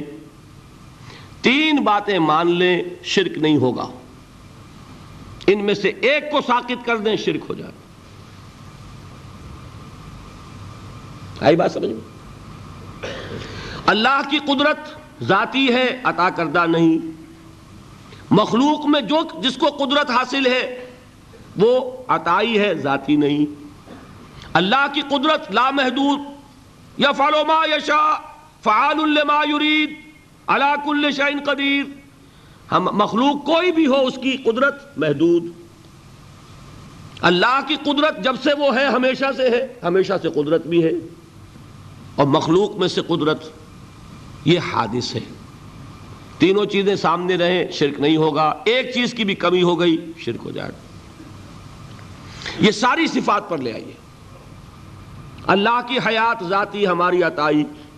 لائی حیات آئے، قضا لے چلی چلے۔ اپنے بس میں نہ آنا تھا، نہ جانا ہے۔ زندگی اس کی عطا کردہ ہے، جب چاہے لے لے۔ اللہ کی حیات بھی ایسی ہے کیا؟ ذاتی۔ الحی۔ ہماری حیات محدود، ویسے بھی محدود، موت آئے گی، شاید ختم ہو جائے۔ چلیے، موت موت ختم نہیں کرتی، ہم سمجھتے ہیں کہ وہ ہماری ابدی ہے۔ محدود اس معنی میں تو ہے، کھانے کو نہ ملے تو کمزوری۔ ذرا کام کیا تو تکان۔ نیند بھی آ رہی ہے، اونگ بھی آ رہی ہے۔ اور اس کی حیات، الحی القیوم، لا تاخذہ سنت ولا نوم۔ حیات ذاتی ہے، لا محدود ہے، اور قدیم ہے۔ یہاں حیات عطائی ہے اور حادث ہے اور محدود ہے۔ ساری صفات۔ اس کو ذہن میں رکھ لیجیے۔ تو اب دو مسئلے میں یہاں حل کر دوں۔ جو لوگ کہتے ہیں حضور کو علم غیب نہیں تھا، اور جو کہتے ہیں تھا، بدقسمتی سے دونوں نے ڈیفینیشن علیحدہ کر لی۔ جو ڈیفینیشن نفی کرنے والوں نے کی ہے اس کی وجہ سے اس کے اعتبار سے واقعتاً نہیں تھا۔ انہوں نے ڈیفینیشن یہ کی ہے، تعریف یہ کی ہے، وہ علم جو خود حاصل ہو جائے۔ اللہ کا عطا کردہ علم جو ہے، وہ کہتے ہیں وہ غیب نہیں ہے۔ تو وہ تو وہ بھی مانتے ہیں کہ ہر علم جو حضور کو حاصل ہے، وہ اللہ کا عطا کردہ۔ میں سائی والی میں میں یہ سارے مرحلے میں نے طے کیے نا، اپنے زمانہ طالب علمی میں۔ مولانا منظور احمد شاہ صاحب ہیں سائی وال میں ایک۔ میں ان کے پاس حاضر ہوا۔ میں نے کہا جی یہ مسئلہ کیا ہے؟ علم غیب کا مجھے ذرا سمجھائیں۔ انہوں نے ایک کتاب اپنی نکالی کہ دیکھیے صاحب، ہم حضور کے علم کے بارے میں یہ باتیں مانتے ہیں۔ حضور کا علم حادث ہے، قدیم نہیں ہے۔ حضور کا علم محدود ہے لا محدود نہیں ہے۔ حضور کا علم عطا کردہ ہے، ذاتی نہیں۔ میں نے کہا، یہ تین باتیں اگر آپ مان لیں تو میرا تو جھگڑا کوئی نہیں آپ سے۔ ہوتا کیا ہے، جب آئیں گے واز میں، خطابت میں، تو عالم ما کانا وما یکون۔ اب الفاظ وہ استعمال کر جائیں گے۔ ایک وائز ہے، عام مقرر ہے۔ واہ واہ ہوتی ہی نہیں، نعرے لگتے ہی نہیں۔ محفل میں گرمی آتی نہیں جب تک کہ ایسے مبالغے نہ کریں۔ لیکن وہ چیز لکھی ہوئی ان کے ہاں ہے کہ حضور کا علم حادث ہے، قدیم نہیں ہے۔ حضور کا علم محدود ہے، لا محدود نہیں ہے۔ حضور کا علم عطائی ہے، ذاتی نہیں ہے۔ ان تینوں چیزوں کے بعد کوئی بڑے سے بڑا وہابی اور بڑے سے بڑا اہل حدیث بھی انکار نہیں کرتا۔ باقی یہ بات جان لیجیے کہ غیب اور حضور یا شہادہ یہ در حقیقت عام انسانوں کے اعتبار سے الفاظ استعمال ہوئے ہیں۔ جب قرآن میں کہا جاتا عالم الغیب و شہادہ اللہ غیب اور جو ظاہر ہے یا موجود ہے، سب کا جاننے والا ہے، تو مجھے بتائیے، اللہ کے لیے کوئی غیب ہے؟ اللہ کے لیے کوئی شے غیب ہے؟ تو کیوں کہا جا رہا ہے عالم الغیب و شہادہ وہ ہمارے اعتبار سے کہا جا رہا ہے۔ جو تمہارے لیے غیب ہے، اللہ اس کو بھی جانتا ہے۔ اور جو تمہارے سامنے اللہ اسے بھی جانتا ہے۔ اللہ کے لیے تو کل شہادہ ہے۔ کسی شے کا لا یعظب عنہ مسقال ذرت فی السماوات والارض۔ آسمانوں اور زمین کا ایک ذرہ بھی اس سے غائب نہیں ہوتا۔ غیب کا وجود کیا اللہ کے لیے؟ تو یہ الفاظ مستعمل ہیں ریلیٹو ہمارے اعتبار سے۔ اور ہمارے اعتبار سے جو شے غیب ہے، اس میں سے ایک حصہ اللہ دیتا ہے، نبی کو تبھی تو نبی بنا۔ فرشتے کو دیکھا، فرشتہ ہمارے لیے غیب ہے۔ جنت دکھائی کہ نہیں دکھائی؟ ہمارے لیے غیب ہے کہ نہیں ہے؟ دوزخ کا مشاہدہ کرایا کہ نہیں کرایا؟ ہمارے لیے وہ غیب ہے کہ نہیں ہے؟ جو چیزیں ہمارے لیے غیب ہیں، انہی کے پردے اللہ کچھ اٹھاتا ہے۔ کل غیب نہیں۔ کل غیب کا علم ہو جائے گا تو وہ شرک ہو جائے گا۔ کل کا لفظ جہاں آیا شرک ہوا، جب آپ کہہ رہے ہیں محدود ہے لامحدود نہیں ہے تو کل کا لفظ استعمال نہیں کر سکتے۔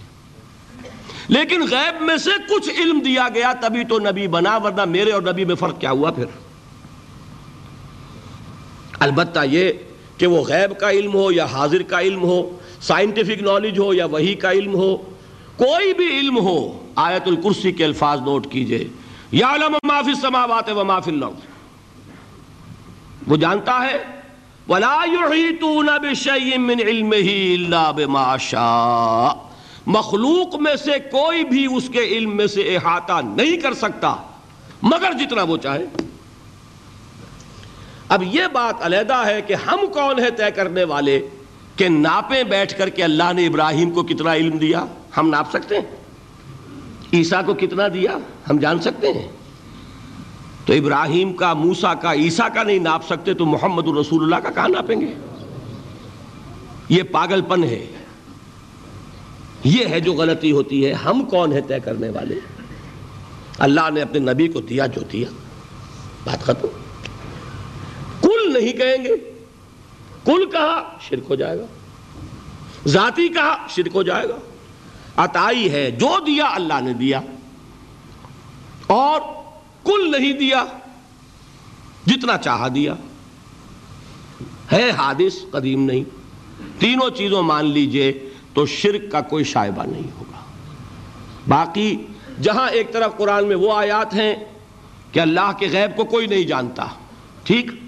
وہاں یہ بھی ہے کہ لا یظہر غیبہ لا یظہر علی غیبہ الا من ارتدا من رسول وہ اپنے غیب پر قابو نہیں دیتا، مگر اپنے رسول میں سے جس کو چاہے۔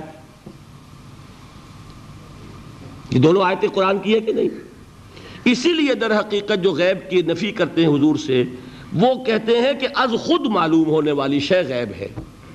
ہم کہتے ہیں از خود تو کوئی بھی شے کسی کو معلوم نہیں۔ ہمیں حاضر کا علم بھی اللہ ہی دیتا ہے تو ہوتا ہے۔ غیب کا تو بہت دور کی بات ہے۔ یہ مسئلے بڑے سیدھے ہیں۔ خام خواہ ہم نے پیچیدہ بنایا ہوا ہے۔ خدا کے لیے ان مسئلوں کو سلجھائیے اور جوڑیے۔ کاٹنے کی بجائے جوڑنے کی فکر کیجیے۔ کہ بھائی یہ اپنی اپنی جگہ پر علیحدہ علیحدہ تم نے تعریفیں کر رکھی ہیں، اس لیے جگڑ رہے ہو۔ ورنہ دونوں باتیں صحیح ہیں۔ ایک مسئلہ ذرا اور زیادہ علمی ہے، میں ذرا پریشان ہو رہا ہوں کہ وقت زیادہ ہو رہا ہے۔ وہ مسئلہ ہے وحدت الوجود کا۔ ہمارے بہت سے صوفیہ وحدت الوجود کے قائل ہیں۔ اور ہمارے کچھ لوگ جو معترض ہیں، وہ وحدت الوجود اور ہما اوست کو کنفیوز کر دیتے ہیں، ایک سمجھ لیتے ہیں۔ ہما اوست میں بیان کر چکا ہوں کہ بدترین شرک ہے۔ وحدت الوجود اور شے ہے۔ باریک بات ہے سمجھ میں نہیں آتی۔ عام لوگوں کے سادہ ترین الفاظ میں میں آپ کو سمجھاتا ہوں۔ ایک نظریہ یہ ہے کہ اللہ ہی نے یہ روپ دھار لیا۔ یہ ساری چیزیں بالفعل موجود ہیں۔ یہ بھی ہے، یہ بھی ہے، یہ بھی ہے اور یہ سب اللہ ہی ہے۔ یہ بدترین شرک ہے، شرک فی ذات ایک لوگوں کی رائے یہ ہے کہ یہ کچھ ہے ہی نہیں۔ یہ شراب ہے۔ شراب میں کیا ہوتا ہے؟ آپ کو پانی نظر آتا ہے نا؟ ہوتا ہے پانی؟ نہیں۔ ہر چند کہے کہ ہے، نہیں ہے ہے ہی نہیں۔ بس اللہ ہی ہے۔ یہ ہے ہی نہیں۔ دیکھیے، ایک شعر ہے، کل مافل کون وہمن او خیال۔ اور رکوسن فل مرایا او زلال اس کائنات میں جو کچھ ہے، یا تو وہم ہے۔ یا خیال ہے، یا جیسے شیشے میں عکس ہوتا ہے۔ آپ ادھر کھڑے آئینے کے نظر آ رہے ہیں، ادھر بھی۔ ہے ادھر کوئی؟ نہیں۔ یا جیسے سایہ ہوتا ہے۔ سایہ، درخت کا سایہ زمین پر پڑ رہا ہے، اس کا کوئی وجود ہے؟ تو ایک رائے یہ، آپ اس سے اختلاف کریں، اسے پاگل پن کہہ دیں۔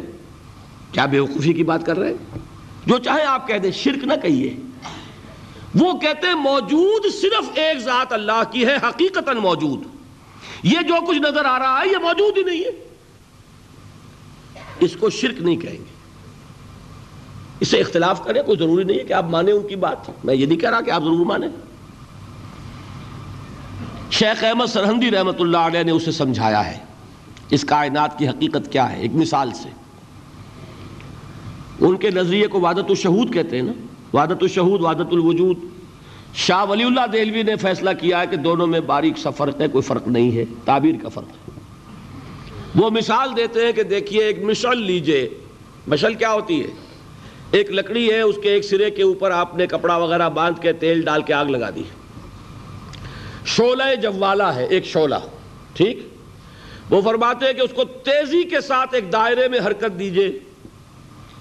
آپ کو آگ کا دائرہ نظر آئے گا؟ دیکھنے والے کو نظر آئے گا کہ نہیں؟ کیا دائرہ فی الواقع موجود ہے؟ بات ثابت ہو گئی کہ نہیں ہے، نظر آ رہا ہے۔ یہ فرماتے ہیں حضرت مجدد، ای باری تعالیست کہ معدوم را موجود می نمائند۔ یہ اللہ تعالیٰ کی صنائی ہے، خلاقی ہے۔ کہ جو شہ ہے نہیں، اس کو دکھا دیتے ہیں کہ ہے جیسے آپ نے آج سی دائرہ دکھا دیا ہے نہیں، اس کائنات کا کوئی وجود نہیں۔ میں پھر عرض کروں گا، آپ اس سے اختلاف کریں، اسے نہ مانیں، چھوڑ دیں اس کو۔ یہ مسئلے ہیں فلسفے کے۔ لیکن سوال یہ ہے کہ اس کو شرک نہیں کہیں گے آپ۔ شرک وہ ہے، جب کہیں یہ بھی شے ہے اور خدا ہے۔ یہ بھی ہے اور خدا ہے۔ پتھر بھی ہے اور خدا ہے۔ جب یہ کہا جائے گا، یہ ہے ہی نہیں۔ صرف خدا ہے۔ تو در حقیقت اس کو شرک نہیں کہیں گے۔ یہ وحدت الوجود ہے یونٹی آف بینگ اب اس کو میں ایک اور اعتبار سے سمجھا دوں گا تو مجھے امید ہے اللہ تعالیٰ اس کو آپ پر کھول دے گا۔ دیکھیے، ایک ہمارا علم، ایک اللہ کا علم۔ ٹھیک؟ جب تقابل کریں گے تو کیا کہیں گے؟ اللہ کے علم کے مقابلے میں ہمارا علم ہے ہی نہیں۔ ٹھیک؟ اللہ کی قدرت کے مقابلے میں ہماری قدرت زیرو اللہ کی مشیت کے مقابلے میں ہماری مشیت کچھ نہیں وما تشاؤن اللہ یشاء اللہ تم چاہ بھی نہیں سکتے جب تک کہ اللہ نہ چاہے تو کیا ہوئی خاک ہوئی یہی آتے ہیں نا جو حدیث جس میں کہ دعا استخارہ حضور نے تلقین فرمائی اور صحابہ فرماتے ہیں کہ حضور نے ہمیں اس طرح سکھائی یہ دعا استخارہ جیسے قرآن سکھایا۔ اس میں الفاظ کیا ہیں؟ فَإِنَّكَ کا تالم و ولا عالم و تقدر و ولا اقدر اے اللہ، تجھے قدرت حاصل ہے، مجھے کوئی قدرت حاصل نہیں۔ اگر ظاہری الفاظ پر جائیں گے تو یہ تو خلاف واقعہ بات ہے، کیا حضور کو کوئی علم حاصل نہیں تھا؟ یہاں تو حضور فرما رہے فَإِنَّكَ کا تالم و ولا عالم یا چلیے، اگر کوئی اور عام انسان کہتا ہے میں نہیں جانتا، تو کیا کوئی علم حاصل نہیں اسے؟ کچھ نہ کچھ علم تو ہے نا۔ لیکن اللہ کے علم کے مقابلے میں وہ نہ ہونے کے برابر ہے۔ اسی طریقے سے سمجھ لیجیے، اللہ کے وجود کے مقابلے میں اس کائنات کا وجود نہیں ہے۔ بات ختم ہو گئی، مسئلہ صاف ہو گیا۔ حقیقی وجود صرف اللہ کا ہے۔ یہ اعتباری ہے، یہ ٹرانزینٹ آل از چینج پینٹا رائم بدل رہی ہے، ہر شے. کسی چیز کو سبات نہیں. آپ ایک لمحے پہلے جو آپ تھے، وہ آپ ایک لمحے بعد وہ آپ نہیں ہیں، بدل گئے آپ. ایک تسلسل ہے آپ کا کہ آپ سمجھتے ہیں کہ آپ وہی ہیں کہ جو آج سے دس سال پہلے تھے. کیا آپ وہی ہیں؟ بدل چکے خون پورا بدل چکا، نہ معلوم کتنی دفعہ بدل چکا۔ کھال بدل چکی۔ یہ تو معلوم یہ ہوا کہ یہ جو کچھ ہے ٹرانزینٹ ہے عارضی ہے، فانی ہے، نہ ہونے کے برابر ہے، وجود برحق صرف اللہ کا۔ یہ بھی در حقیقت اسی شرک فی الوجود کی بات ہے۔ اگر ہم یہ کہیں کہ اللہ بھی موجود، ہم بھی موجود۔ یہ کیا ہو گیا؟ شرک فی الوجود۔ اسی کو کہا غالب نے، جارو بلا بیار کہ شرک فی الوجود۔ با گرد فرش و سین ایوان برابر است۔ اگر آپ کے گدے کے اوپر گردہ پڑ گیا ہو تو جھاڑتے ہیں نا۔ فرش کے اوپر گردہ ہے تو جھاڑو سے صاف کرتے ہیں۔ غالب کہتا ہے کہ اگر تمہارے دل میں یہ گردہ آ گیا ہے کہ تم بھی موجود ہو، اللہ بھی موجود ہے، تو لا کی جھاڑو سے صاف کر دو اس گردے کو۔ کہ یہ شرک فی الوجود ہو جائے گا۔ ہم نہیں ہیں بھائی، ہمارا کیا وجود؟ ہماری کوئی کیا حقیقت ہے؟ اللہ ہی ہے۔ بس یہ ہے اصل میں۔ پھر میں عرض کروں گا، کوئی قبول کرے، نہ کرے، اسے گمراہی کہے، اس کو جھوٹ کہے، اسے پاگل پن کہے، میں نہیں جھگڑوں گا۔ لیکن شرک نہیں کہہ سکتے آپ اس کو۔ شرک وہ ہماوست ہے۔ اس میں اور اس میں زمین و آسمان کا فرق۔ اب آئیے آخری شرک۔ شرک فی العبادت یا شرک فی الحقوق۔ اللہ کے حقوق کے لیے ایک لفظ استعمال کریں گے تو وہ کیا ہے؟ عبادت۔ وما خلقت الجن والانس الا ليعبدون۔ میں نے جنوں اور انسانوں کو پیدا ہی اس لیے کیا کہ میری عبادت کریں۔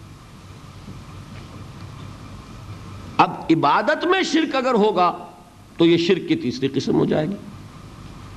عبادت میں شرک سے مراد کیا ہے اس کو سمجھیے۔ یہ میں پہلے بیان کر چکا ہوں عبادت کسے کہتے ہیں۔ عبادت کے دو جز سمجھ لیجیے۔ جیسے ایک میرا یہ جسم ہے، ایک اس میں روح ہے۔ روح نظر نہیں آتی، نظر جسم آتا ہے۔ لیکن اس جسم کا سارا وجود اس روح سے ہے۔ چلیے، روح کو چھوڑیں، جان جان کیا کس بلا کا نام ہے؟ کسی کو نظر آئی آج تک؟ لیکن یہ جان ہی ہے جو اس جسم کو قائم رکھے ہوئے۔ اسی طرح عبادت کا ایک جسم ہے، ایک جان ہے۔ جسم کیا ہے؟ اطاعت، اللہ کی بندگی۔ ہما تن بندگی ہما وجوہ بندگی ہما وقت بندگی۔ یہ تو بیان کر چکا نا۔ اور روح کیا ہے؟ محبت۔ اللہ کی محبت۔ اطاعت جبر سے کی جاتی ہے تو وہ عبادت نہیں کہلاتی۔ انگریز کی اطاعت ہم کرتے تھے نا۔ لیکن کیا عبادت کرتے تھے؟ بات سمجھ میں آئی؟ اطاعت تو کر رہے تھے۔ عبادت نہیں۔ عبادت اس اطاعت کو کہتے ہیں جو کسی ہستی کی محبت سے سرشار ہو کر ہما وقت، ہما تن، ہما وجوہ کی جائے۔ تو جسد ظاہری کیا ہے عبادت کا؟ اطاعت۔ اور روح کیا ہے؟ محبت۔ اب ان دونوں کے اعتبار سے شرک کیا ہے، توحید کیا ہے، اس کو سمجھ لیجیے۔ اور یہ ہے وہ چیزیں جو میں نے عرض کیا تھا کہ بالکل الجبرا کے فارمولوں کی طرح کی بات ہے۔ اطاعت میں توحید کیا ہے کہ متاع مطلق صرف اللہ۔ ٹھیک؟ باقی ساری اطاعتیں اللہ کی اطاعت کے تابع۔ نفی نہیں ہے۔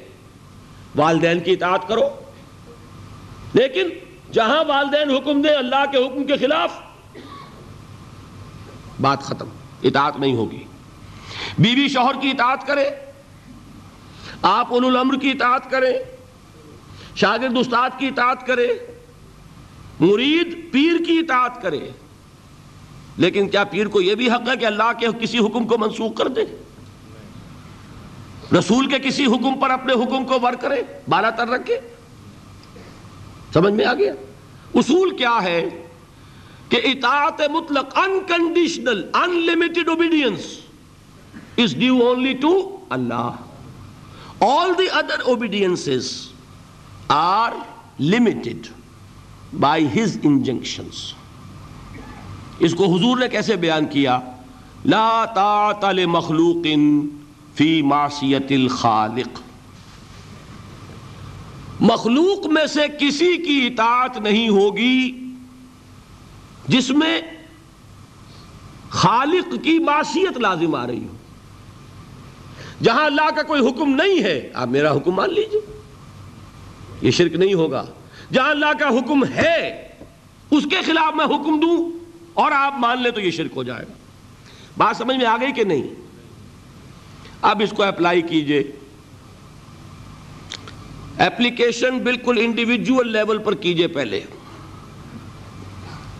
اللہ کا حکم کیا ہے؟ فجر کا وقت ہو گیا، نماز پڑھو۔ نفس کا حکم کیا ہے؟ سو۔ آپ نے اطاعت کی، نفس کی۔ آپ کا متا کون ہوا؟ نفس۔ اور اللہ کی معصیت میں ہوا کہ اس کے حکم کے تابع ہوا۔ تو آپ کا نفس کیا بن گیا؟ آپ کا خدا، معبود۔ یا غلطی ہے اس میں کوئی؟ اس شرک کو پہچانی ہے ذرا۔ کون بچے گا اب بات سمجھ رہے اگر تو وہ فارمولا صحیح ہے تو پھر یہ اپلائی ہو گیا اب آپ کے اندر اتنی ہمت ہونی چاہیے۔ یا یہ سوچئے کہ فارمولے میں غلطی ہے۔ کوئی یو کین ریفر بیک آئیے دوبارہ دیکھیے۔ فارمولا صحیح ہے۔ لا طاعت مخلوق میرا نفس مخلوق ہے کہ خالق ہے؟ مخلوق۔ میں نے اپنے نفس کی اطاعت کی اپنے خالق کی معصیت میں۔ تو میرا متا کون ہوا؟ نفس۔ جو متا ہے وہی معبود ہے، میرا معبود کون ہوا؟ نفس۔ اس کو کہتے ہیں مولانا روم، نفس ما ہم کم ترس فرعون نیست۔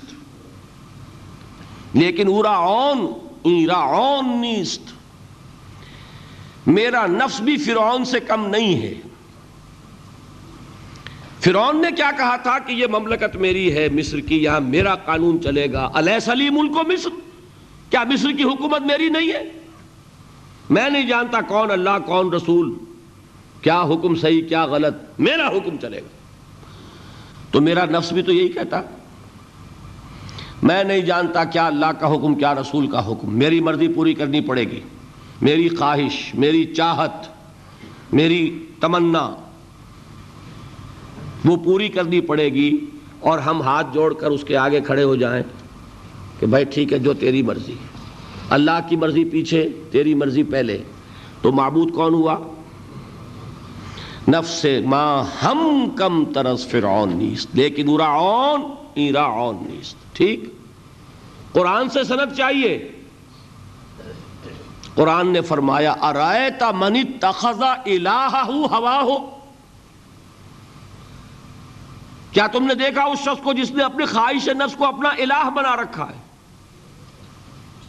الہ کا لفظ وہ ہے جو آپ کے کلمہ طیبہ میں ہے۔ کہہ رہا ہے لا الہ الا اللہ اور تسبیح پڑھ رہا ہے لا الہ الا اللہ اور جب فارغ ہوتا ہے تو نفس کو فوراً معبود بنا لیتا ہے۔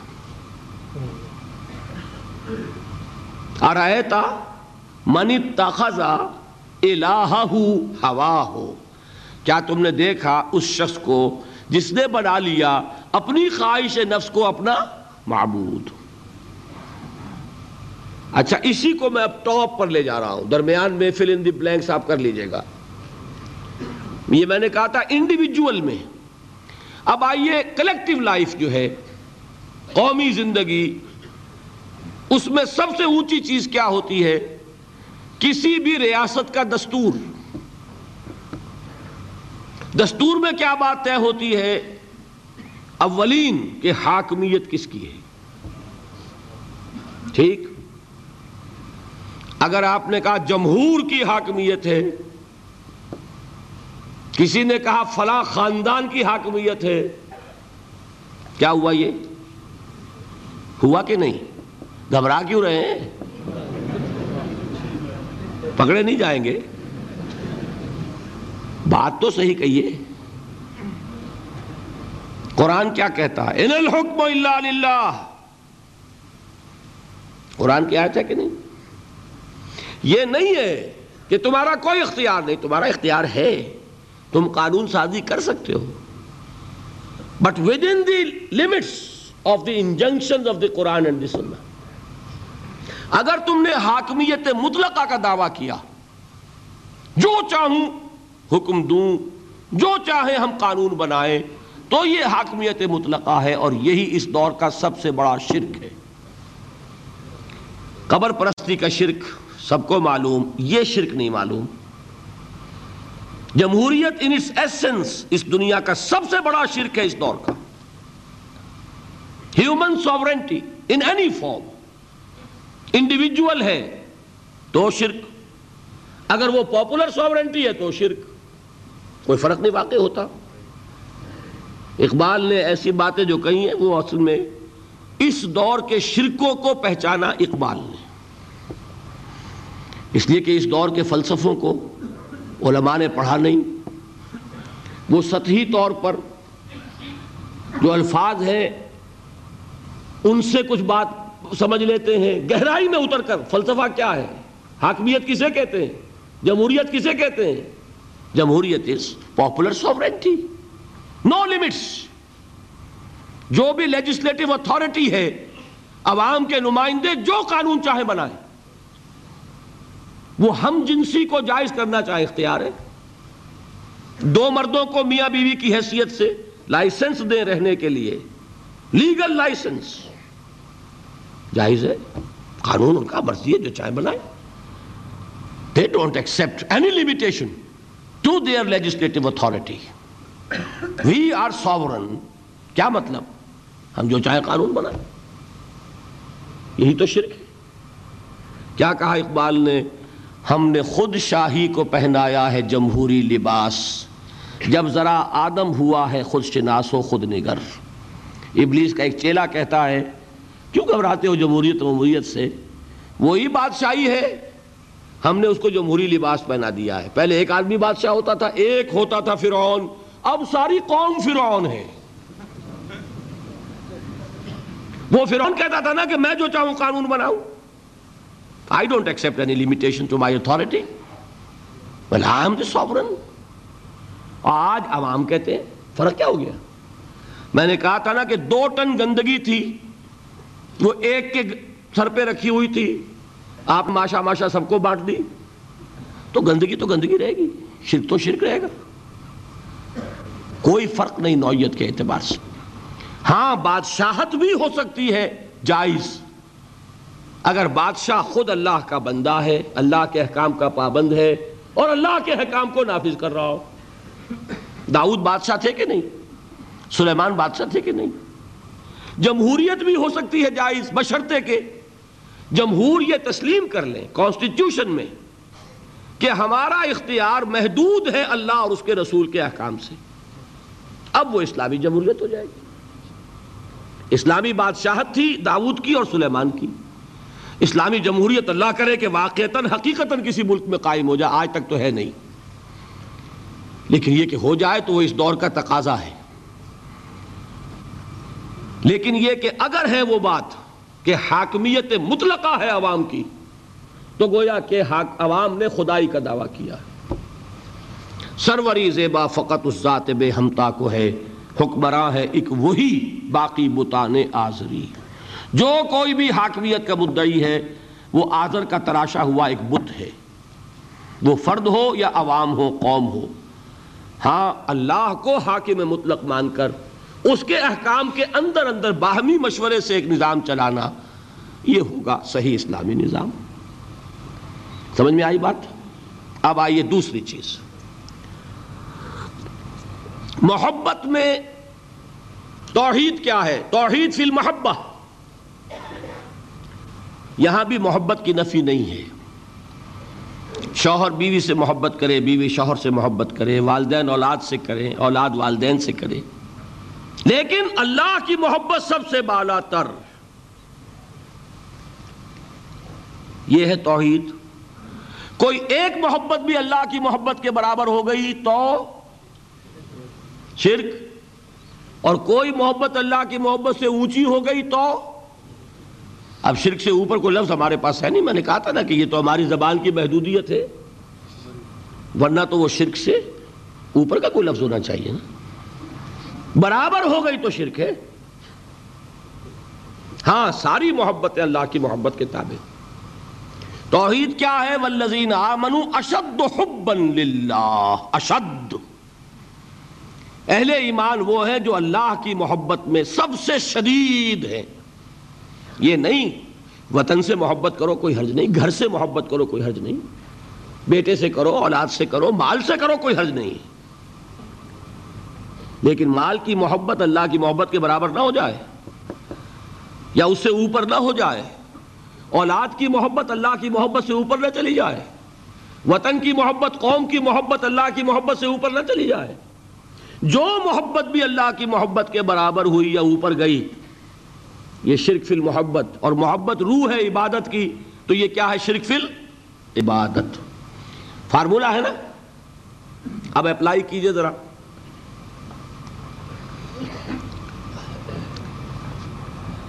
آپ کو معلوم ہے کوئی شے آپ کے لیے لینی حرام ہے۔ رشوت ہے، کوئی پیش کر رہا ہے، حرام ہے۔ لیکن مال کی محبت کے ہاتھوں مجبور ہو کر آپ نے لے لی۔ محبوب تر کون ہے، اللہ یا مال؟ نہیں، اس معاملے میں کون ہے؟ وہ تو مال ہے نا۔ مشکل ہے، ماننا مشکل ہے۔ وہ تو چاہتے ہیں شرک کے موضوع پہ تقریر ہو تو بس وہی دو چار مسئلے جو ہیں، انہی پر دھواں دار تقریر ہونی چاہیے، ہمیں کوئی نہ چھیڑے۔ براہی می نظر پیدا مگر مشکل سے ہوتی ہے۔ حوث چھپ چھپ کے سینوں میں بنا لیتی ہے تصویریں۔ باہر کے بت آپ توڑ دیں گے، یہ اندر جو بت خانہ آباد ہے، اسے کون توڑے گا؟ مال محبوب تر ہو گیا اللہ سے، تو آپ کا معبود حقیقت کون ہے؟ مال۔ آپ کو کیا کہا جانا چاہیے؟ زر پرست دعویٰ کیا ہے؟ خدا پرستی کا۔ حقیقت میں ہے، زر پرست۔ اور اگر دلیل چاہیے تو حضور کا فرمان عبد الدینار و عبد الدرہم۔ ہلاک ہو جائے یا ہلاک ہو گیا، درہم و دینار کا بندہ۔ کون ہے درہم و دینار کا بندہ؟ جس کے لیے درہم و دینار اتنے محبوب ہو جائیں کہ وہ اس کے لیے اللہ کے احکام کو توڑ دے۔ تو وہ کس کی بندگی کر رہا ہے؟ دولت کی۔ نام کیا ہے؟ عبد الرحمان حقیقت میں کیا ہے؟ عبد الدینار نام تو رکھنا آسان ہے، ماں باپ نے رکھ دیا۔ یہ محمد فرما رہے ہیں صلی اللہ علیہ وسلم۔ عبد الدینار و عبد الدرہم درہم و دینار کا بندہ، لفظ عبد۔ ٹھیک ہے؟ اب اپنا جائزہ لے لیجیے۔ اللہ تعالی ہمیں توفیق دے۔ کہ ہم اپنے اندر جھانکیں کہ شرک کون کون سے ہیں کہاں کہاں ہیں۔ ہم چھپ چھپ کے سینوں میں بنا لیتی ہے تصویریں۔ اب اس کو اوپر لائیے۔ اجتماعی سطح پر جیسے میں نے آپ کو بتایا، کسی بھی ریاست ریاست جو ہے کانسیپٹ آف سٹیٹ یہ ہائیسٹ ایوالڈ فارم ہے انسان کی اجتماعی تصورات کی۔ جس کو میں نے کبھی کہا تھا سوشل ایولیوشن، تمدنی ارتقاء، اس کی بلند ترین شکل کیا ہے؟ کانسیپٹ آف سٹیٹ اس میں دو چیزیں بنیادی ہیں، ایک حاکمیت کا تصور، حاکمیت کس کی ہے؟ اور دوسرے، اس میں رہنے والوں کو باہم جوڑنے والی شے کون سی ہے؟ انہیں ایک قوم بنانے والی شے کون سی ہے؟ ایک نیشن کوئی ایک مشترک محبت ہوگی تو وہ جڑ جائیں گے۔ ٹھیک ہے؟ کسی شے کی محبت کو سپریم کر دو ان کے دلوں میں، جس سے کہ یہ پھر باہم ایک دوسرے سے پیوست ہو جائے اسی کا نام ہے نیشنلزم، وطن کی محبت۔ ٹیریٹوریل نیشنلزم اس دور کا، یہ قوم کی تشکیل کے اندر سب سے اہم عنصر کیا ہے؟ وطن کی محبت۔ اور یہ وطن کی محبت۔ جب اصل شے ہو جائے گی آپ کو اڑنے والی، تو وطن آپ کا کیا بن جائے گا؟ معبود۔ وطنیت، جو ایک سیاسی کانسیپٹ ہے، اس کے اعتبار سے اس دور کا سب سے بڑا شرک۔ یہ بات ذرا آسانی سے سمجھ میں آنے والی نہیں۔ وطن کی جے یہ کیا ہے؟ جیسے آپ کہتے ہیں، اللہ ہو اکبر۔ وطن کا ترانہ کھڑے ہو جاؤ۔ یہ کیا ہے؟ وطن کی نماز۔ وطن کا جھنڈا، سلامی۔ یہ کیا ہے؟ دیز آر آل ریچولس اس معبود کے لیے مراسم عبودیت۔ یہ ہے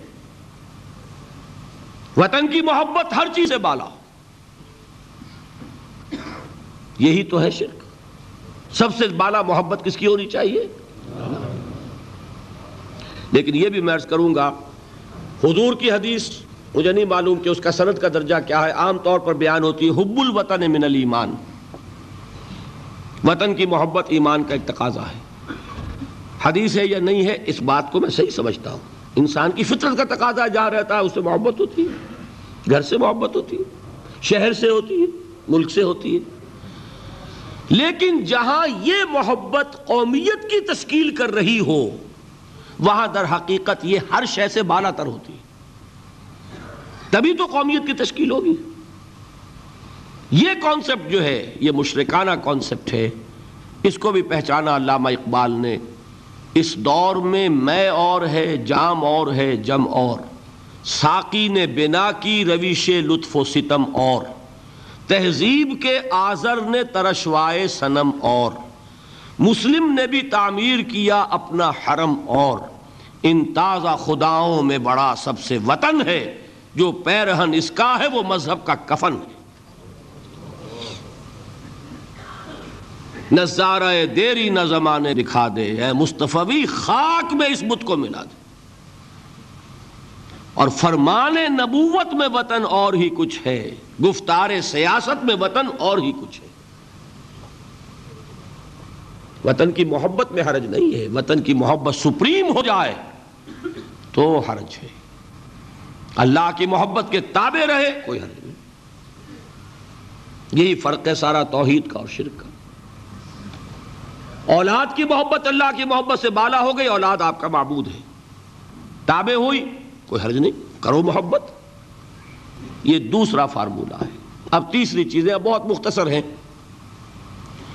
عبادت کی ایک روح بتائی حضور نے، لب لباب کہی ہے اس کا۔ وہ کیا ہے؟ دعا۔ الدعاء مخ العبادہ۔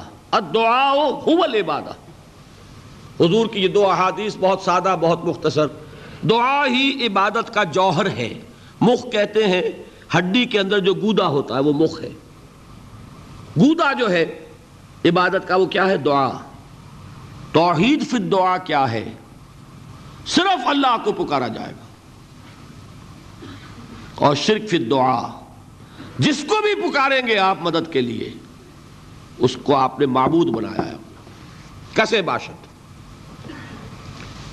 یہ مسئلہ سمجھ لیجیے۔ لا تدعو ما اللہ احدا۔ اللہ کے ساتھ کسی کو مت پکا حضور نے فرمایا کہ جوتی کا تسمہ بھی مانگنا ہو تو اللہ سے مانگو اللہ نے تو دروازہ کھولا ہوا ہے، جو چاہو مانگو۔ کسی اور سے مت مانگو۔ دیکھیے، ایک علمی مسئلے اور ہوتے ہیں۔ یہ جو روحانیات کا معاملہ ہے، عالم ارواح میں کیا صورت ہے؟ ارواح صرف کہیں اللہ کے پاس کسی کولڈ سٹوریج میں ہے۔ یا اس کا اس دنیا سے بھی کوئی تعلق ہے؟ یہ علمی مسائل ہیں۔ فرض کیجیے اس وقت کوئی ارواح یہاں موجود ہو فرض کیجیے۔ میں اس کا انکار نہیں کروں گا۔ ہو سکتا ہے کہ ہو۔ ہو سکتا ہے کوئی روحانیت والا شخص بتا بھی دے کہ ہاں فلاں کی روح موجود ہے۔ ہوگی بھائی، اسے نظر آتی ہوگی، ٹھیک ہے۔ یہ بھی ہو سکتا ہے کہ کوئی شیطان جن ہو اور وہ دھوکہ دے رہا ہو کہ میں فلاں کی روح ہوں۔ ہو سکتا ہے کہ نہیں؟ لیکن یہ بھی ہو سکتا ہے وہ بھی ہو سکتا ہے مجھے اس سے بحث نہیں۔ مجھے جس سے بحث ہے وہ یہ ہے کہ مجھے پکارنے کی اجازت نہیں ہے۔ ہوا کرے۔ کسی کی روح موجود ہو، ہوا کرے۔ مجھے میرے رب کی اجازت نہیں ہے کہ میں اسے پکاروں۔ مدد مانگوں گا اللہ سے، دعا کروں گا اللہ سے، استغاثہ کروں گا اللہ سے۔ تکلیف کے لیے دعائی دوں گا اللہ کی۔ اب اللہ جس سے چاہے کروا دے۔ کسی روح کو بھیج دے۔ کسی فرشتے کو بھیج دے۔ مجھے کیا ہے؟ مجھے آم کھانے ہیں، پیڑ نہیں گننے۔ فلاں روح نے آگے کام کر دیا۔ کرے بھائی، میرا کام بننا چاہیے۔ اور فرشتہ آ گیا اس نے کام بنا دیا۔ کو کرے، مجھے کیا غرض ہے اس سے؟ میرا کام بننا چاہیے۔ میرا مسئلہ یہ ہے کہ مجھے پکارنا ہے صرف اللہ۔ اللہ کو اس کی بھی قدرت کسی کو نہ بھیجے۔ نہ کسی روح کو بھیجے، نہ ملائکہ کو بھیجے۔ بغیر کسی کے جو چاہے کر دے۔ اللہ کا برضی ہے، وہ چاہے کسی روح کو بھیج دے، کسی فرشتے کو بھیج دے۔ مجھے اس سے غرض ہی کوئی نہیں۔ مجھے تو اپنی تکلیف کا دور ہونا مطلوب ہے، اس کے لیے میں پکاروں گا۔ سمجھ رہے؟ دیکھیے، میں سادہ ترین کر رہا ہوں، مسئلہ۔ عبد القادر جیلانی کی روح یہاں ہے یا نہیں؟ حضور کی روح انور یہاں ہے یا نہیں، یہ تو علمی مسئلہ ہو گیا نا۔ یہ فرشتے یہاں ہیں کہ نہیں؟ کوئی اختلاف ہے؟ میں پکار سکتا ہوں اسے؟ کہ بھائی ذرا میرا کام کرتے نا ایک۔ یہ کروں گا تو شرک۔ موجود ہیں کہ رامن کابین ہے کہ نہیں؟ موجود ہونا، نہ ہونا یہ مسئلہ علمی۔ جو اصل میں شرک سے متعلق مسئلہ ہے، وہ یہ ہے کہ پکارنے کی اجازت نہیں۔ دیکھیے، حضور کی ایک حدیث ہے اور یہ ایک ہمارے لیے خوشخبری ہے۔ آج آٹھواں دن ہے، آپ کو آپ اپنی نیند کا، کی قربانی دے رہے ہیں، آ رہے ہیں، سن رہے ہیں۔ یہ حدیث بھی سن لیجیے، بشارت والی حدیث ہے۔ مجتمع قوم فی بیت من بیوت اللہ۔ نہیں جمع ہوتے کچھ لوگ اللہ کے گھروں میں سے کسی گھر میں۔ اس کا مصداق اول تو مسجد ہوگی۔ لیکن تقریباً تمام محدثین نے مانا ہے کہ صرف مسجد تک محدود نہیں ہے، سب گھر اللہ کے ہیں۔ یہ جگہ کس کی ہے؟ تو آہب ہے یہ چیز۔ لیکن مسجد کا ہوگا تو وہ مصداق اول ہو جائے گا۔ مجتمع قوم فی بیت من بیوت اللہ ہے۔ یتلون کتاب اللہ ہے۔ وَيَتَدَارَسُونَهُ بَيْنَهُمْ۔ کام کیا کر رہے ہوں کہ اللہ کی کتاب پڑھ رہے ہوں، وہ سمجھ رہے ہوں، سمجھا رہے ہوں۔ تو کیا ہوتا ہے؟ اللہ نزلت علیہم السکینہ ان پر اللہ کی طرف سے سکینت کا نزول ہوتا ہے۔ وَغَشِيَتْهُمُ الرَّحْمَةِ۔ رحمت خداوندی انہیں ڈھانپ لیتی ہے۔ وَحَفَّتْهُمُ الْمَلَائِكَةِ۔ فرشتے ان کے گرد گھیرا ڈال لیتے۔ وَذَكَرَهُمُ اللَّهُ فِي مَنْ اِنْدَهُ۔ اور اللہ ذکر کرتا ہے ان کا۔ ملائکہ مقربین کی محفل میں۔ دیکھو، تم کہتے تھے، یہ انسان بڑا گھٹیا ہے۔ میرے وہ بندے اس وقت میرے گھر میں جمع ہے صرف میرے کلام کو سمجھنے کے لیے۔ اللہ فخر کرتا ہے اس میں ذکر کرتا ہے اللہ۔ اس محفل میں فی من اندہو۔ تو فرشتے ہیں کہ نہیں؟ ان فرشتے کو پکار نہیں سکتے۔ اگر آپ نے یا جبرائیل میرا یہ کام کروا دو، تکلیف میری رفع کر دو، کہا اور شرک ہوا۔ یا میکائیل اور یا اسرافیل۔ اسی طرح اگر آپ نے کسی اولیاء اللہ کے ارواح میں سے کسی کو پکارا، اسی طرح اگر آپ نے انبیاء کو پکارا، جس کو بھی پکارا وہ شرک ہو جائے گا۔ پکارنے کی اجازت نہیں ہے۔ پکارو صرف اللہ کو، اللہ جس کے ذریعے سے آپ کا کام کرائے کرائے، اس کا اختیار۔ ہے باقی رہ گئے علمی مسئلے۔ بعض لوگ کچھ اگر شاہ ولی اللہ دہلوی نے اپنے کچھ روحانی تجربے لکھ دیے، وہ اس کو شرک بنائے پھر رہے ہیں۔ کہ تو شرک ہو گیا، مشرک ہو گیا، یہ ہو گیا۔ بھائی وہ علمی مسائل ہیں۔ مثال کے طور پر اس میں میں پھر عرض کروں گا، کوئی اختلاف کرے، اتفاق کرے۔ شاہ ولی اللہ نے یہ لکھا ہے کہ اولیاء اللہ کی ارواح ان کے انتقال کے بعد ملائکہ کے طبقہ اسفل میں شامل کر دی جاتی ہیں۔ اور اللہ جیسے اپنے احکام کی تنفیذ فرشتوں سے کرواتا ہے، ایسے ہی ان کو بھی اس کام میں لگا دیتا ہے۔ اب یہ ایک علمی مسئلہ ہے ہے یا نہیں ہے مجھے کیا پتا۔ کوئی خاص دلیل شاہ صاحب نے بھی نہیں دی، میں بھی مانتا ہوں۔ جو دلیلیں دی ہیں، اس پر میرا بھی دل مطمئن نہیں ہوا۔ ٹھیک؟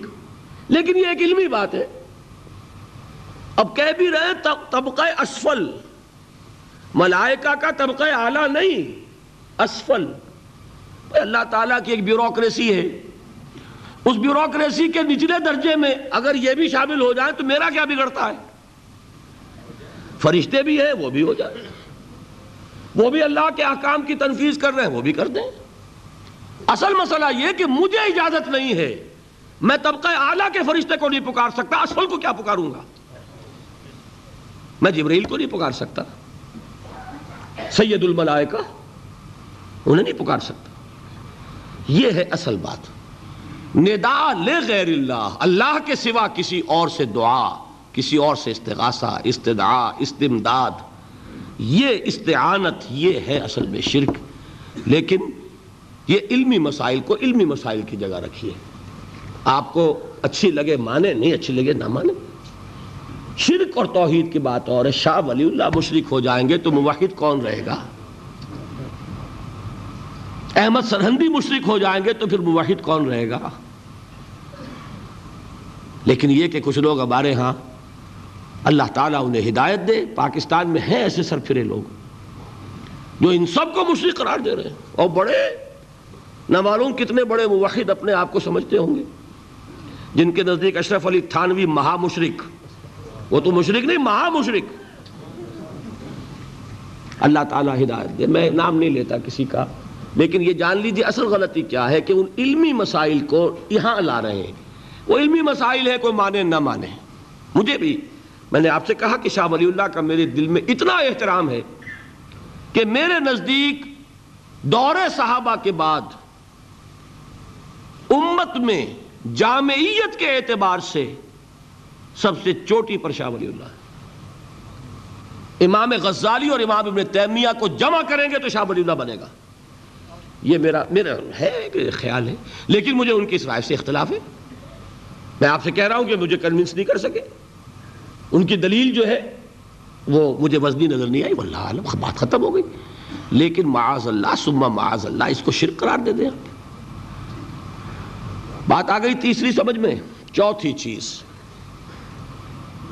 عبادت کے بعض مظاہر یا افعال ایسے ہیں جو صرف اللہ کے لیے خاص ہیں۔ مثلا سجدہ نظر یہ صرف اللہ کے لیے۔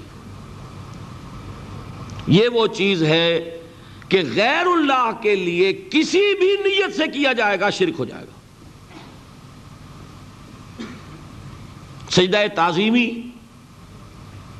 کوئی قبر کو کر رہا ہے، کوئی اپنے پیر کو کر رہا ہے، اور درباروں میں بادشاہوں کو ہوتا ہے۔ اب بھی ہوتا ہے۔ کسی نیت سے ہو، کسی کے لیے کیا جائے شرک ہے۔ یہی سجدہ تعظیمی تھا جس کا رواج تھا مغل دربار میں۔ یہ کورنش کورنش آپ تو کہتے ہیں نا، اس سڑک کو جو ساحل کے ساتھ ساتھ چلتی ہے۔ وہ کورنش بجا لانا کیا ہوتا تھا دربار میں؟ رکو سے بھی نیچے۔ یعنی رکو اور سجدے کے درمیان ہوتا، آدمی جب وہ کورنش میں ہوتا۔ ہے اس طرح جھک کر آداب بجا لانا۔ یہ ان کے ہاں رواج تھا۔ لیکن دیکھیے اللہ تعالیٰ کا وہ بندہ جس کا نام احمد سرہندی ہے۔ مجدد الفسانی، امام ربانی۔ کس جرت کے ساتھ کھڑے ہوئے انہوں نے انکار کیا، شرک ہے، حرام ہے۔ اب جو وہ مولوی تھے درباری، انہوں نے کانوں میں بادشاہ کے کان بھرے، بڑا باغی ہے، باغیانہ باتیں کر رہا ہے۔ اس کی پیشی ہونی چاہیے۔ عدالت میں پیشی ہو رہی ہے مجدد الفسانی کی، رحمت اللہ علیہ۔ ان کے سر کو زبردستی جھکانے کے لیے راستہ ایسا بنایا گیا کہ بادشاہ کے سامنے پیش ہونے سے پہلے ایک کھڑکی میں سے گزرنا پڑے گا۔ کھڑکی میں سے تو سر جھکائے گا کہ نہیں؟ لیکن مجدد الفسانی ایسے گزرے، پہلے ٹانگیں نکالی، پھر سے نکالی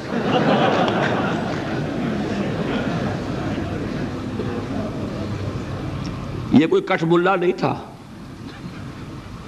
مجدد الفسانی گردن نہ جھکی جس کی جہانگیر کے آگے۔ جس کے نفس گرم سے ہے گرمی احرار۔ وہ ہند میں سرمایہ ملت کا نگہ باں اللہ نے بر وقت کیا جس کو خبردار۔ حاضر ہوا میں شیخ مجدد کی لحت پر۔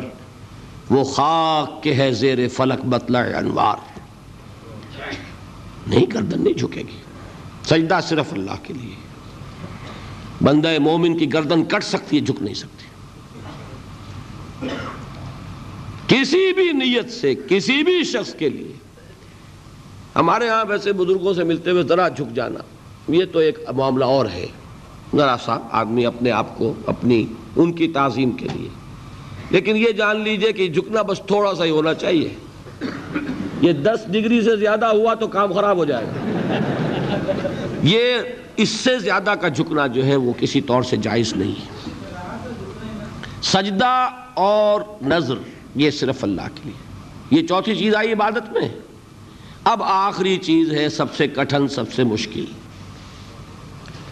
عبادت کی شرط قبولیت کیا ہے اللہ کے ہاں؟ بتائیں۔ اخلاص۔ اخلاص کی ضد کیا ہے؟ ریاکاری۔ ریاکاری کیا ہے؟ شرک۔ البتہ اس کے لیے حضور نے لفظ شرک خفی استعمال کیا ہے۔ اس لیے کہ یہ نیت کا معاملہ ہے، نظر نہیں آ رہا۔ کسی نے گردن جھکائی ہے تو نظر آ رہی ہے۔ کسی نے کسی کو پکارا، اللہ کے سوا تو سن لیا آپ نے۔ یہ تو ہے نا وہ شرک کے جو جلی ہے۔ قبر کو سجدہ کیا، نظر آ گیا۔ بادشاہ کو سجدہ کیا، نظر آ گیا۔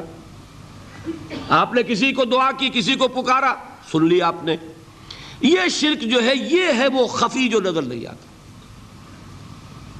حدیث سنیے اور اس معیار پر اپنے آپ کو ناپیے اور دعا کیجیے، اللہ تعالی ہمیں شرک سے بچائے۔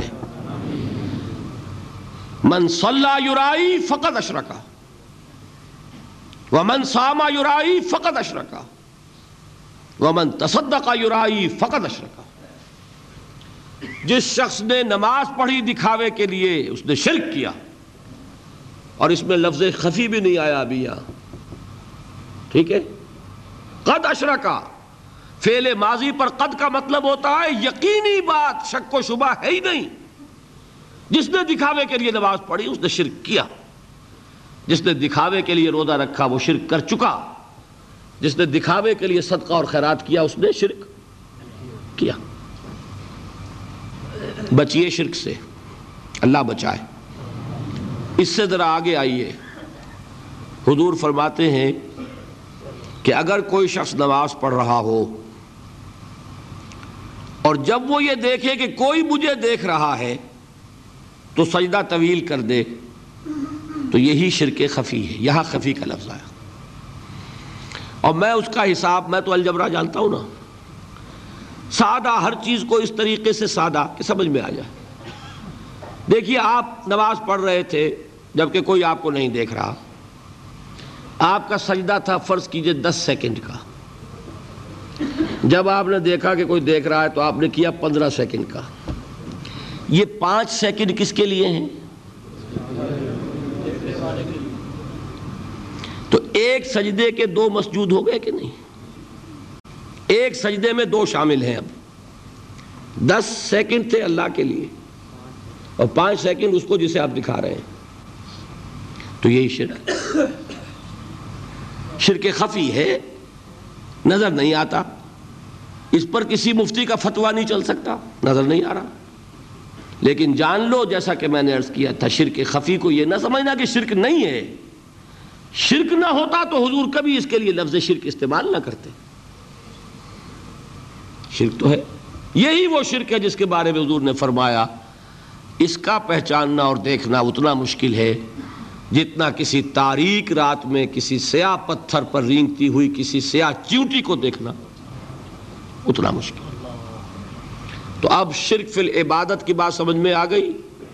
شرک فی عبادت کا ایک جز کیا ہے؟ شرک فی الاطاعت۔ لا طاعت لمخلوق فی معصیت الخالق۔ جس کی اطاعت بھی اللہ کی اطاعت سے آزاد ہو کر کر لی گئی، وہی معبود ہے۔ شرک فی المحبت۔ توحید فی المحبت کیا ہے کہ اللہ کی محبت تمام محبتوں سے بالا ہو۔ جس کی محبت بھی اللہ کی محبت کے برابر ہو گئی یا اوپر ہو گئی، وہ شرک ہے، وہ معبود ہے۔ وہ زر ہو، وہ وطن ہو، کچھ بھی ہو۔ وطن پرستی، زر پرستی، سب پرستشیں شرک ہے نمبر تین، دعا صرف اللہ سے ہے، جس سے بھی پکاریں گے، شرک ہو جائے۔ سجدہ نظر صرف اللہ کے لیے ہے جس کے لیے بھی کریں گے شرک ہو جائے گا۔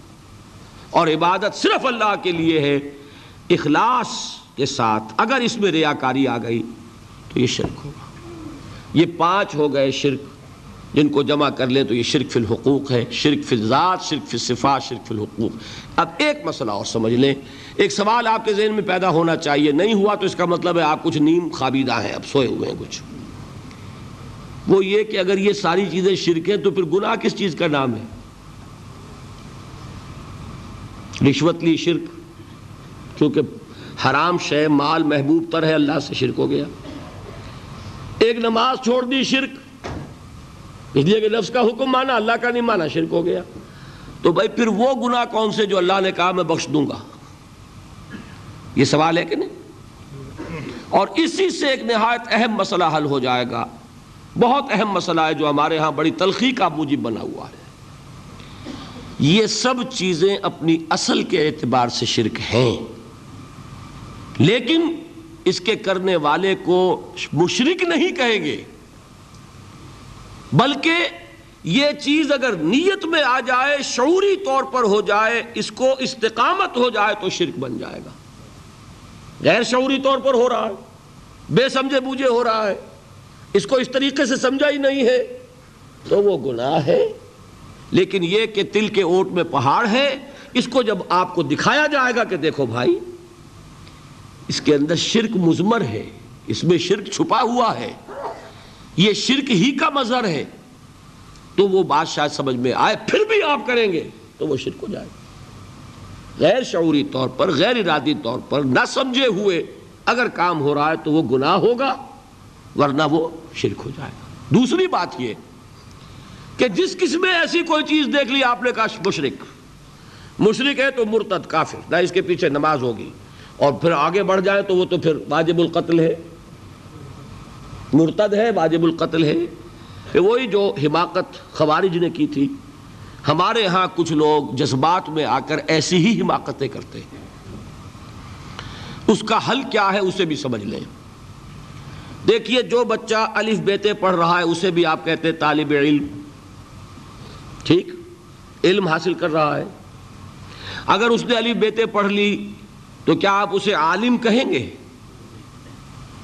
عالم آپ کہتے ہیں، اس وقت جبکہ علم کی ایک مقدار جمع ہو گئی ہو، تب عالم کہلائے گا۔ ویسے الف بیتے بھی علم ہے۔ کون کہے گا وہ علم نہیں ہے؟ علم کی ماں وہ ہے، علم کی جڑ وہ ہے۔ لیکن عالم جس نے علی بیتے پڑھ لی، کیا وہ عالم ہو گیا؟ نہیں۔ اسی طریقے سے شرک کی ایک خاص حد، خاص مقدار جمع ہو جائے گی تو شخص مشرق کہلائے گا۔ ورنہ ان انڈیویجول چیزوں کو شرک تو کہیں گے آپ، یہ شرک ہے۔ لیکن یہ نہیں کہ جس نے اس کا ارتکاب کیا وہ مشرق یہ ہے ہمارے ہاں کے جو لوگ ایک دوسرے پر فتوے بازی میں بہت جلدی کر جاتے ہیں۔ چونکہ وہ یہ کر رہا ہے، لہٰذا وہ مشرق مشرق کے پیچھے نماز نہیں ہوگی۔ اب وہ مسجدیں علیحدہ۔ اور ایک جو ہے، اصلاح کا دروازہ بند۔ اس لیے کہ تفریق ہو گئی مستقل۔ یہ نہیں، آپ اس چیز کو کہیں یہ شرک ہے۔ لیکن یہ کہ اس کو مشرق نہ کہیے۔ اس لیے کہ علم ہے الف بیتے لیکن جو الف بیتے پڑھ لے گا، وہ عالم نہیں کہلائے گا۔ بلکہ یہ کہ کسی بھی شخص پر کسی چیز کا انتباہ کرنے کے لیے اس کا کوئی لیول ہوتا ہے۔ اس لیول پر آئے گی وہ شے، تو پھر اس کی نسبت کی جائے گی کہ فلاں شخص وہ عالم ہے، فاضل ہے، فلاں شخص امیر ہے، دولت ہے۔ دولت تو کہنے کو ایک پیسہ بھی دولت ہی میں شمار ہوگا، لیکن دولت مند کہیں گے جس کی جیب میں ایک پیسہ ہے۔ دولت مند، دولت کی ایک خاص مقدار جمع ہو جائے گی کسی کے پاس تو دولت مند کہلائے۔ یہ ہے اصل میں فرق۔ کہ یہ چیزیں اپنی اصل کے اعتبار سے شرک ہیں، اس میں کوئی شک نہیں۔ لیکن جب تک یہ غیر شعوری طور پر نہ سمجھے ہو رہی ہو، تو ان کو گناہ کہیں گے، شرک نہیں کہیں گے۔ نمبر ایک۔ نمبر دو یہ کہ ان چیزوں کو آپ سمجھائیں کہ بھائی یہ شرک ہے۔ لیکن اگر کوئی لوگ ناسمجھی میں، اپنے مغالطے میں اگر ان کا ارتکاب کر رہے ہیں، ان کو مشرق کہہ کر اور ان سے علیحدگی اور تعلق منقطع اور یہ سارا جو ہے رشتے، وہ ختم۔ یہ معاملہ ہے جس نے ہمارے ہاں نہایت تلخی گھول دی ہے دینی حلقوں کے مابین، جس سے کہ اصلاح کے دروازے بند ہوتے چلے جاتے ہیں۔ زدم زدہ آ جاتی ہے، پھر تعصب اور عصمیت آ جاتی ہے۔ اگر آپ اس وسیع معنی میں سمجھائیں گے کہ نفس پرستی بھی شرک ہے، دولت پرستی بھی شرک ہے، ریاکاری بھی شرک ہے اور اس میں آپ بتائیں گے، غیر اللہ کی حاکمیت شرک ہے۔ وطن کی محبت اللہ کی محبت سے بالا تر ہو جائے تو وطن پرستی شرک ہے۔ یہ اگر آپ بتائیں گے، تو ساتھ ہی اگر آپ بتا دیں گے کہ قبر پرستی بھی شرک ہے، تو وہ مان لے گا۔ کہ یہ صرف میرے اوپر ہی فتویٰ نہیں لگا رہا ہے، اس نے تو خود اپنے اندر بھی جھانکا ہے اور اپنے آپ کو بھی وہ ماننے کو تیار ہے کہ جب تک کہ انسان اس لیول پر نہ آ جائے۔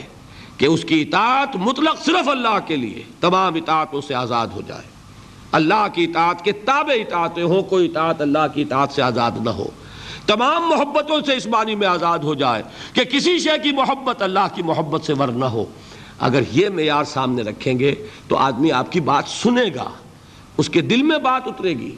لیکن اگر چند مسائل جو بعض گروہوں کے درمیان وہ نزاع کا اور مناظر بازی کا ایک موضوع بن گئے ہیں اگر اسی کے اوپر ہیمر کریں گے تو اس میں ضد پیدا ہوگی، تعصب پیدا ہوگا، نتیجہ کوئی نہیں نکلے گا۔ اس کو سامنے رکھیے، آخری ایک صرف آیت سنا رہا ہوں، اسی محبت کی۔ وہ سارا جو میں نے جہاد اور اقامت دین اس کی بحث کی ہے، آیت نمبر چوبیس ہے سورہ توبہ کی۔ قل، اے نبی، ان سے کہہ دیجیے۔ ان کا نا باؤکم و ابناؤکم و اخوانکم و ازواجکم و عشیرتکم و اموال اقترفتموہا و تجارت تخشون کسادہا و مساکن تردونہا۔ احب الیکم من اللہ و رسولہ و جہاد فی سبیلہ۔ فتربسوا حتی یاتی اللہ بامرہ۔ واللہ لا یہدی القوم الفاسقین۔ اے نبی، ان سے کہہ دیجیے کہ لوگوں، اگر تمہیں اپنے باپ، اپنے بیٹے، اپنے بھائی اپنے رشت اپنی بیویاں، اپنے رشتہ دار، اپنے وہ مال جو تم نے کمائے ہیں محنت سے، اپنے وہ کاروبار جو جن کا کہ کساد کا تمہیں اندیشہ رہتا ہے، اپنی وہ بلڈنگیں جو بڑے ارمانوں سے بنائی ہیں۔ اگر یہ محبوب تر ہیں اللہ سے، اس کے رسول سے اور اللہ کی راہ میں جہاد سے فتح ربسو جاؤ، دفع ہو جاؤ۔ انتظار کرو، وہاں بیٹھ کر۔ حتیٰ یاتی اللہ بے امری یہاں تک کہ اللہ اپنا فیصلہ سنا دے۔ اور اللہ ایسے فاسقوں کو ہدایت نہیں دیتا۔ اس کو سامنے رکھیے اور اللہ تعالیٰ سے توفیق مانگیے۔ اللہ تعالیٰ ہمیں شرک کی پہچان عطا فرمائے اور ہمارے دلوں کو ہر نو کے شرک سے پاک کر دے۔ اقول قولی حاضہ وستغفر اللہ علی ولکم ولسائر المسلمین والمسلمات۔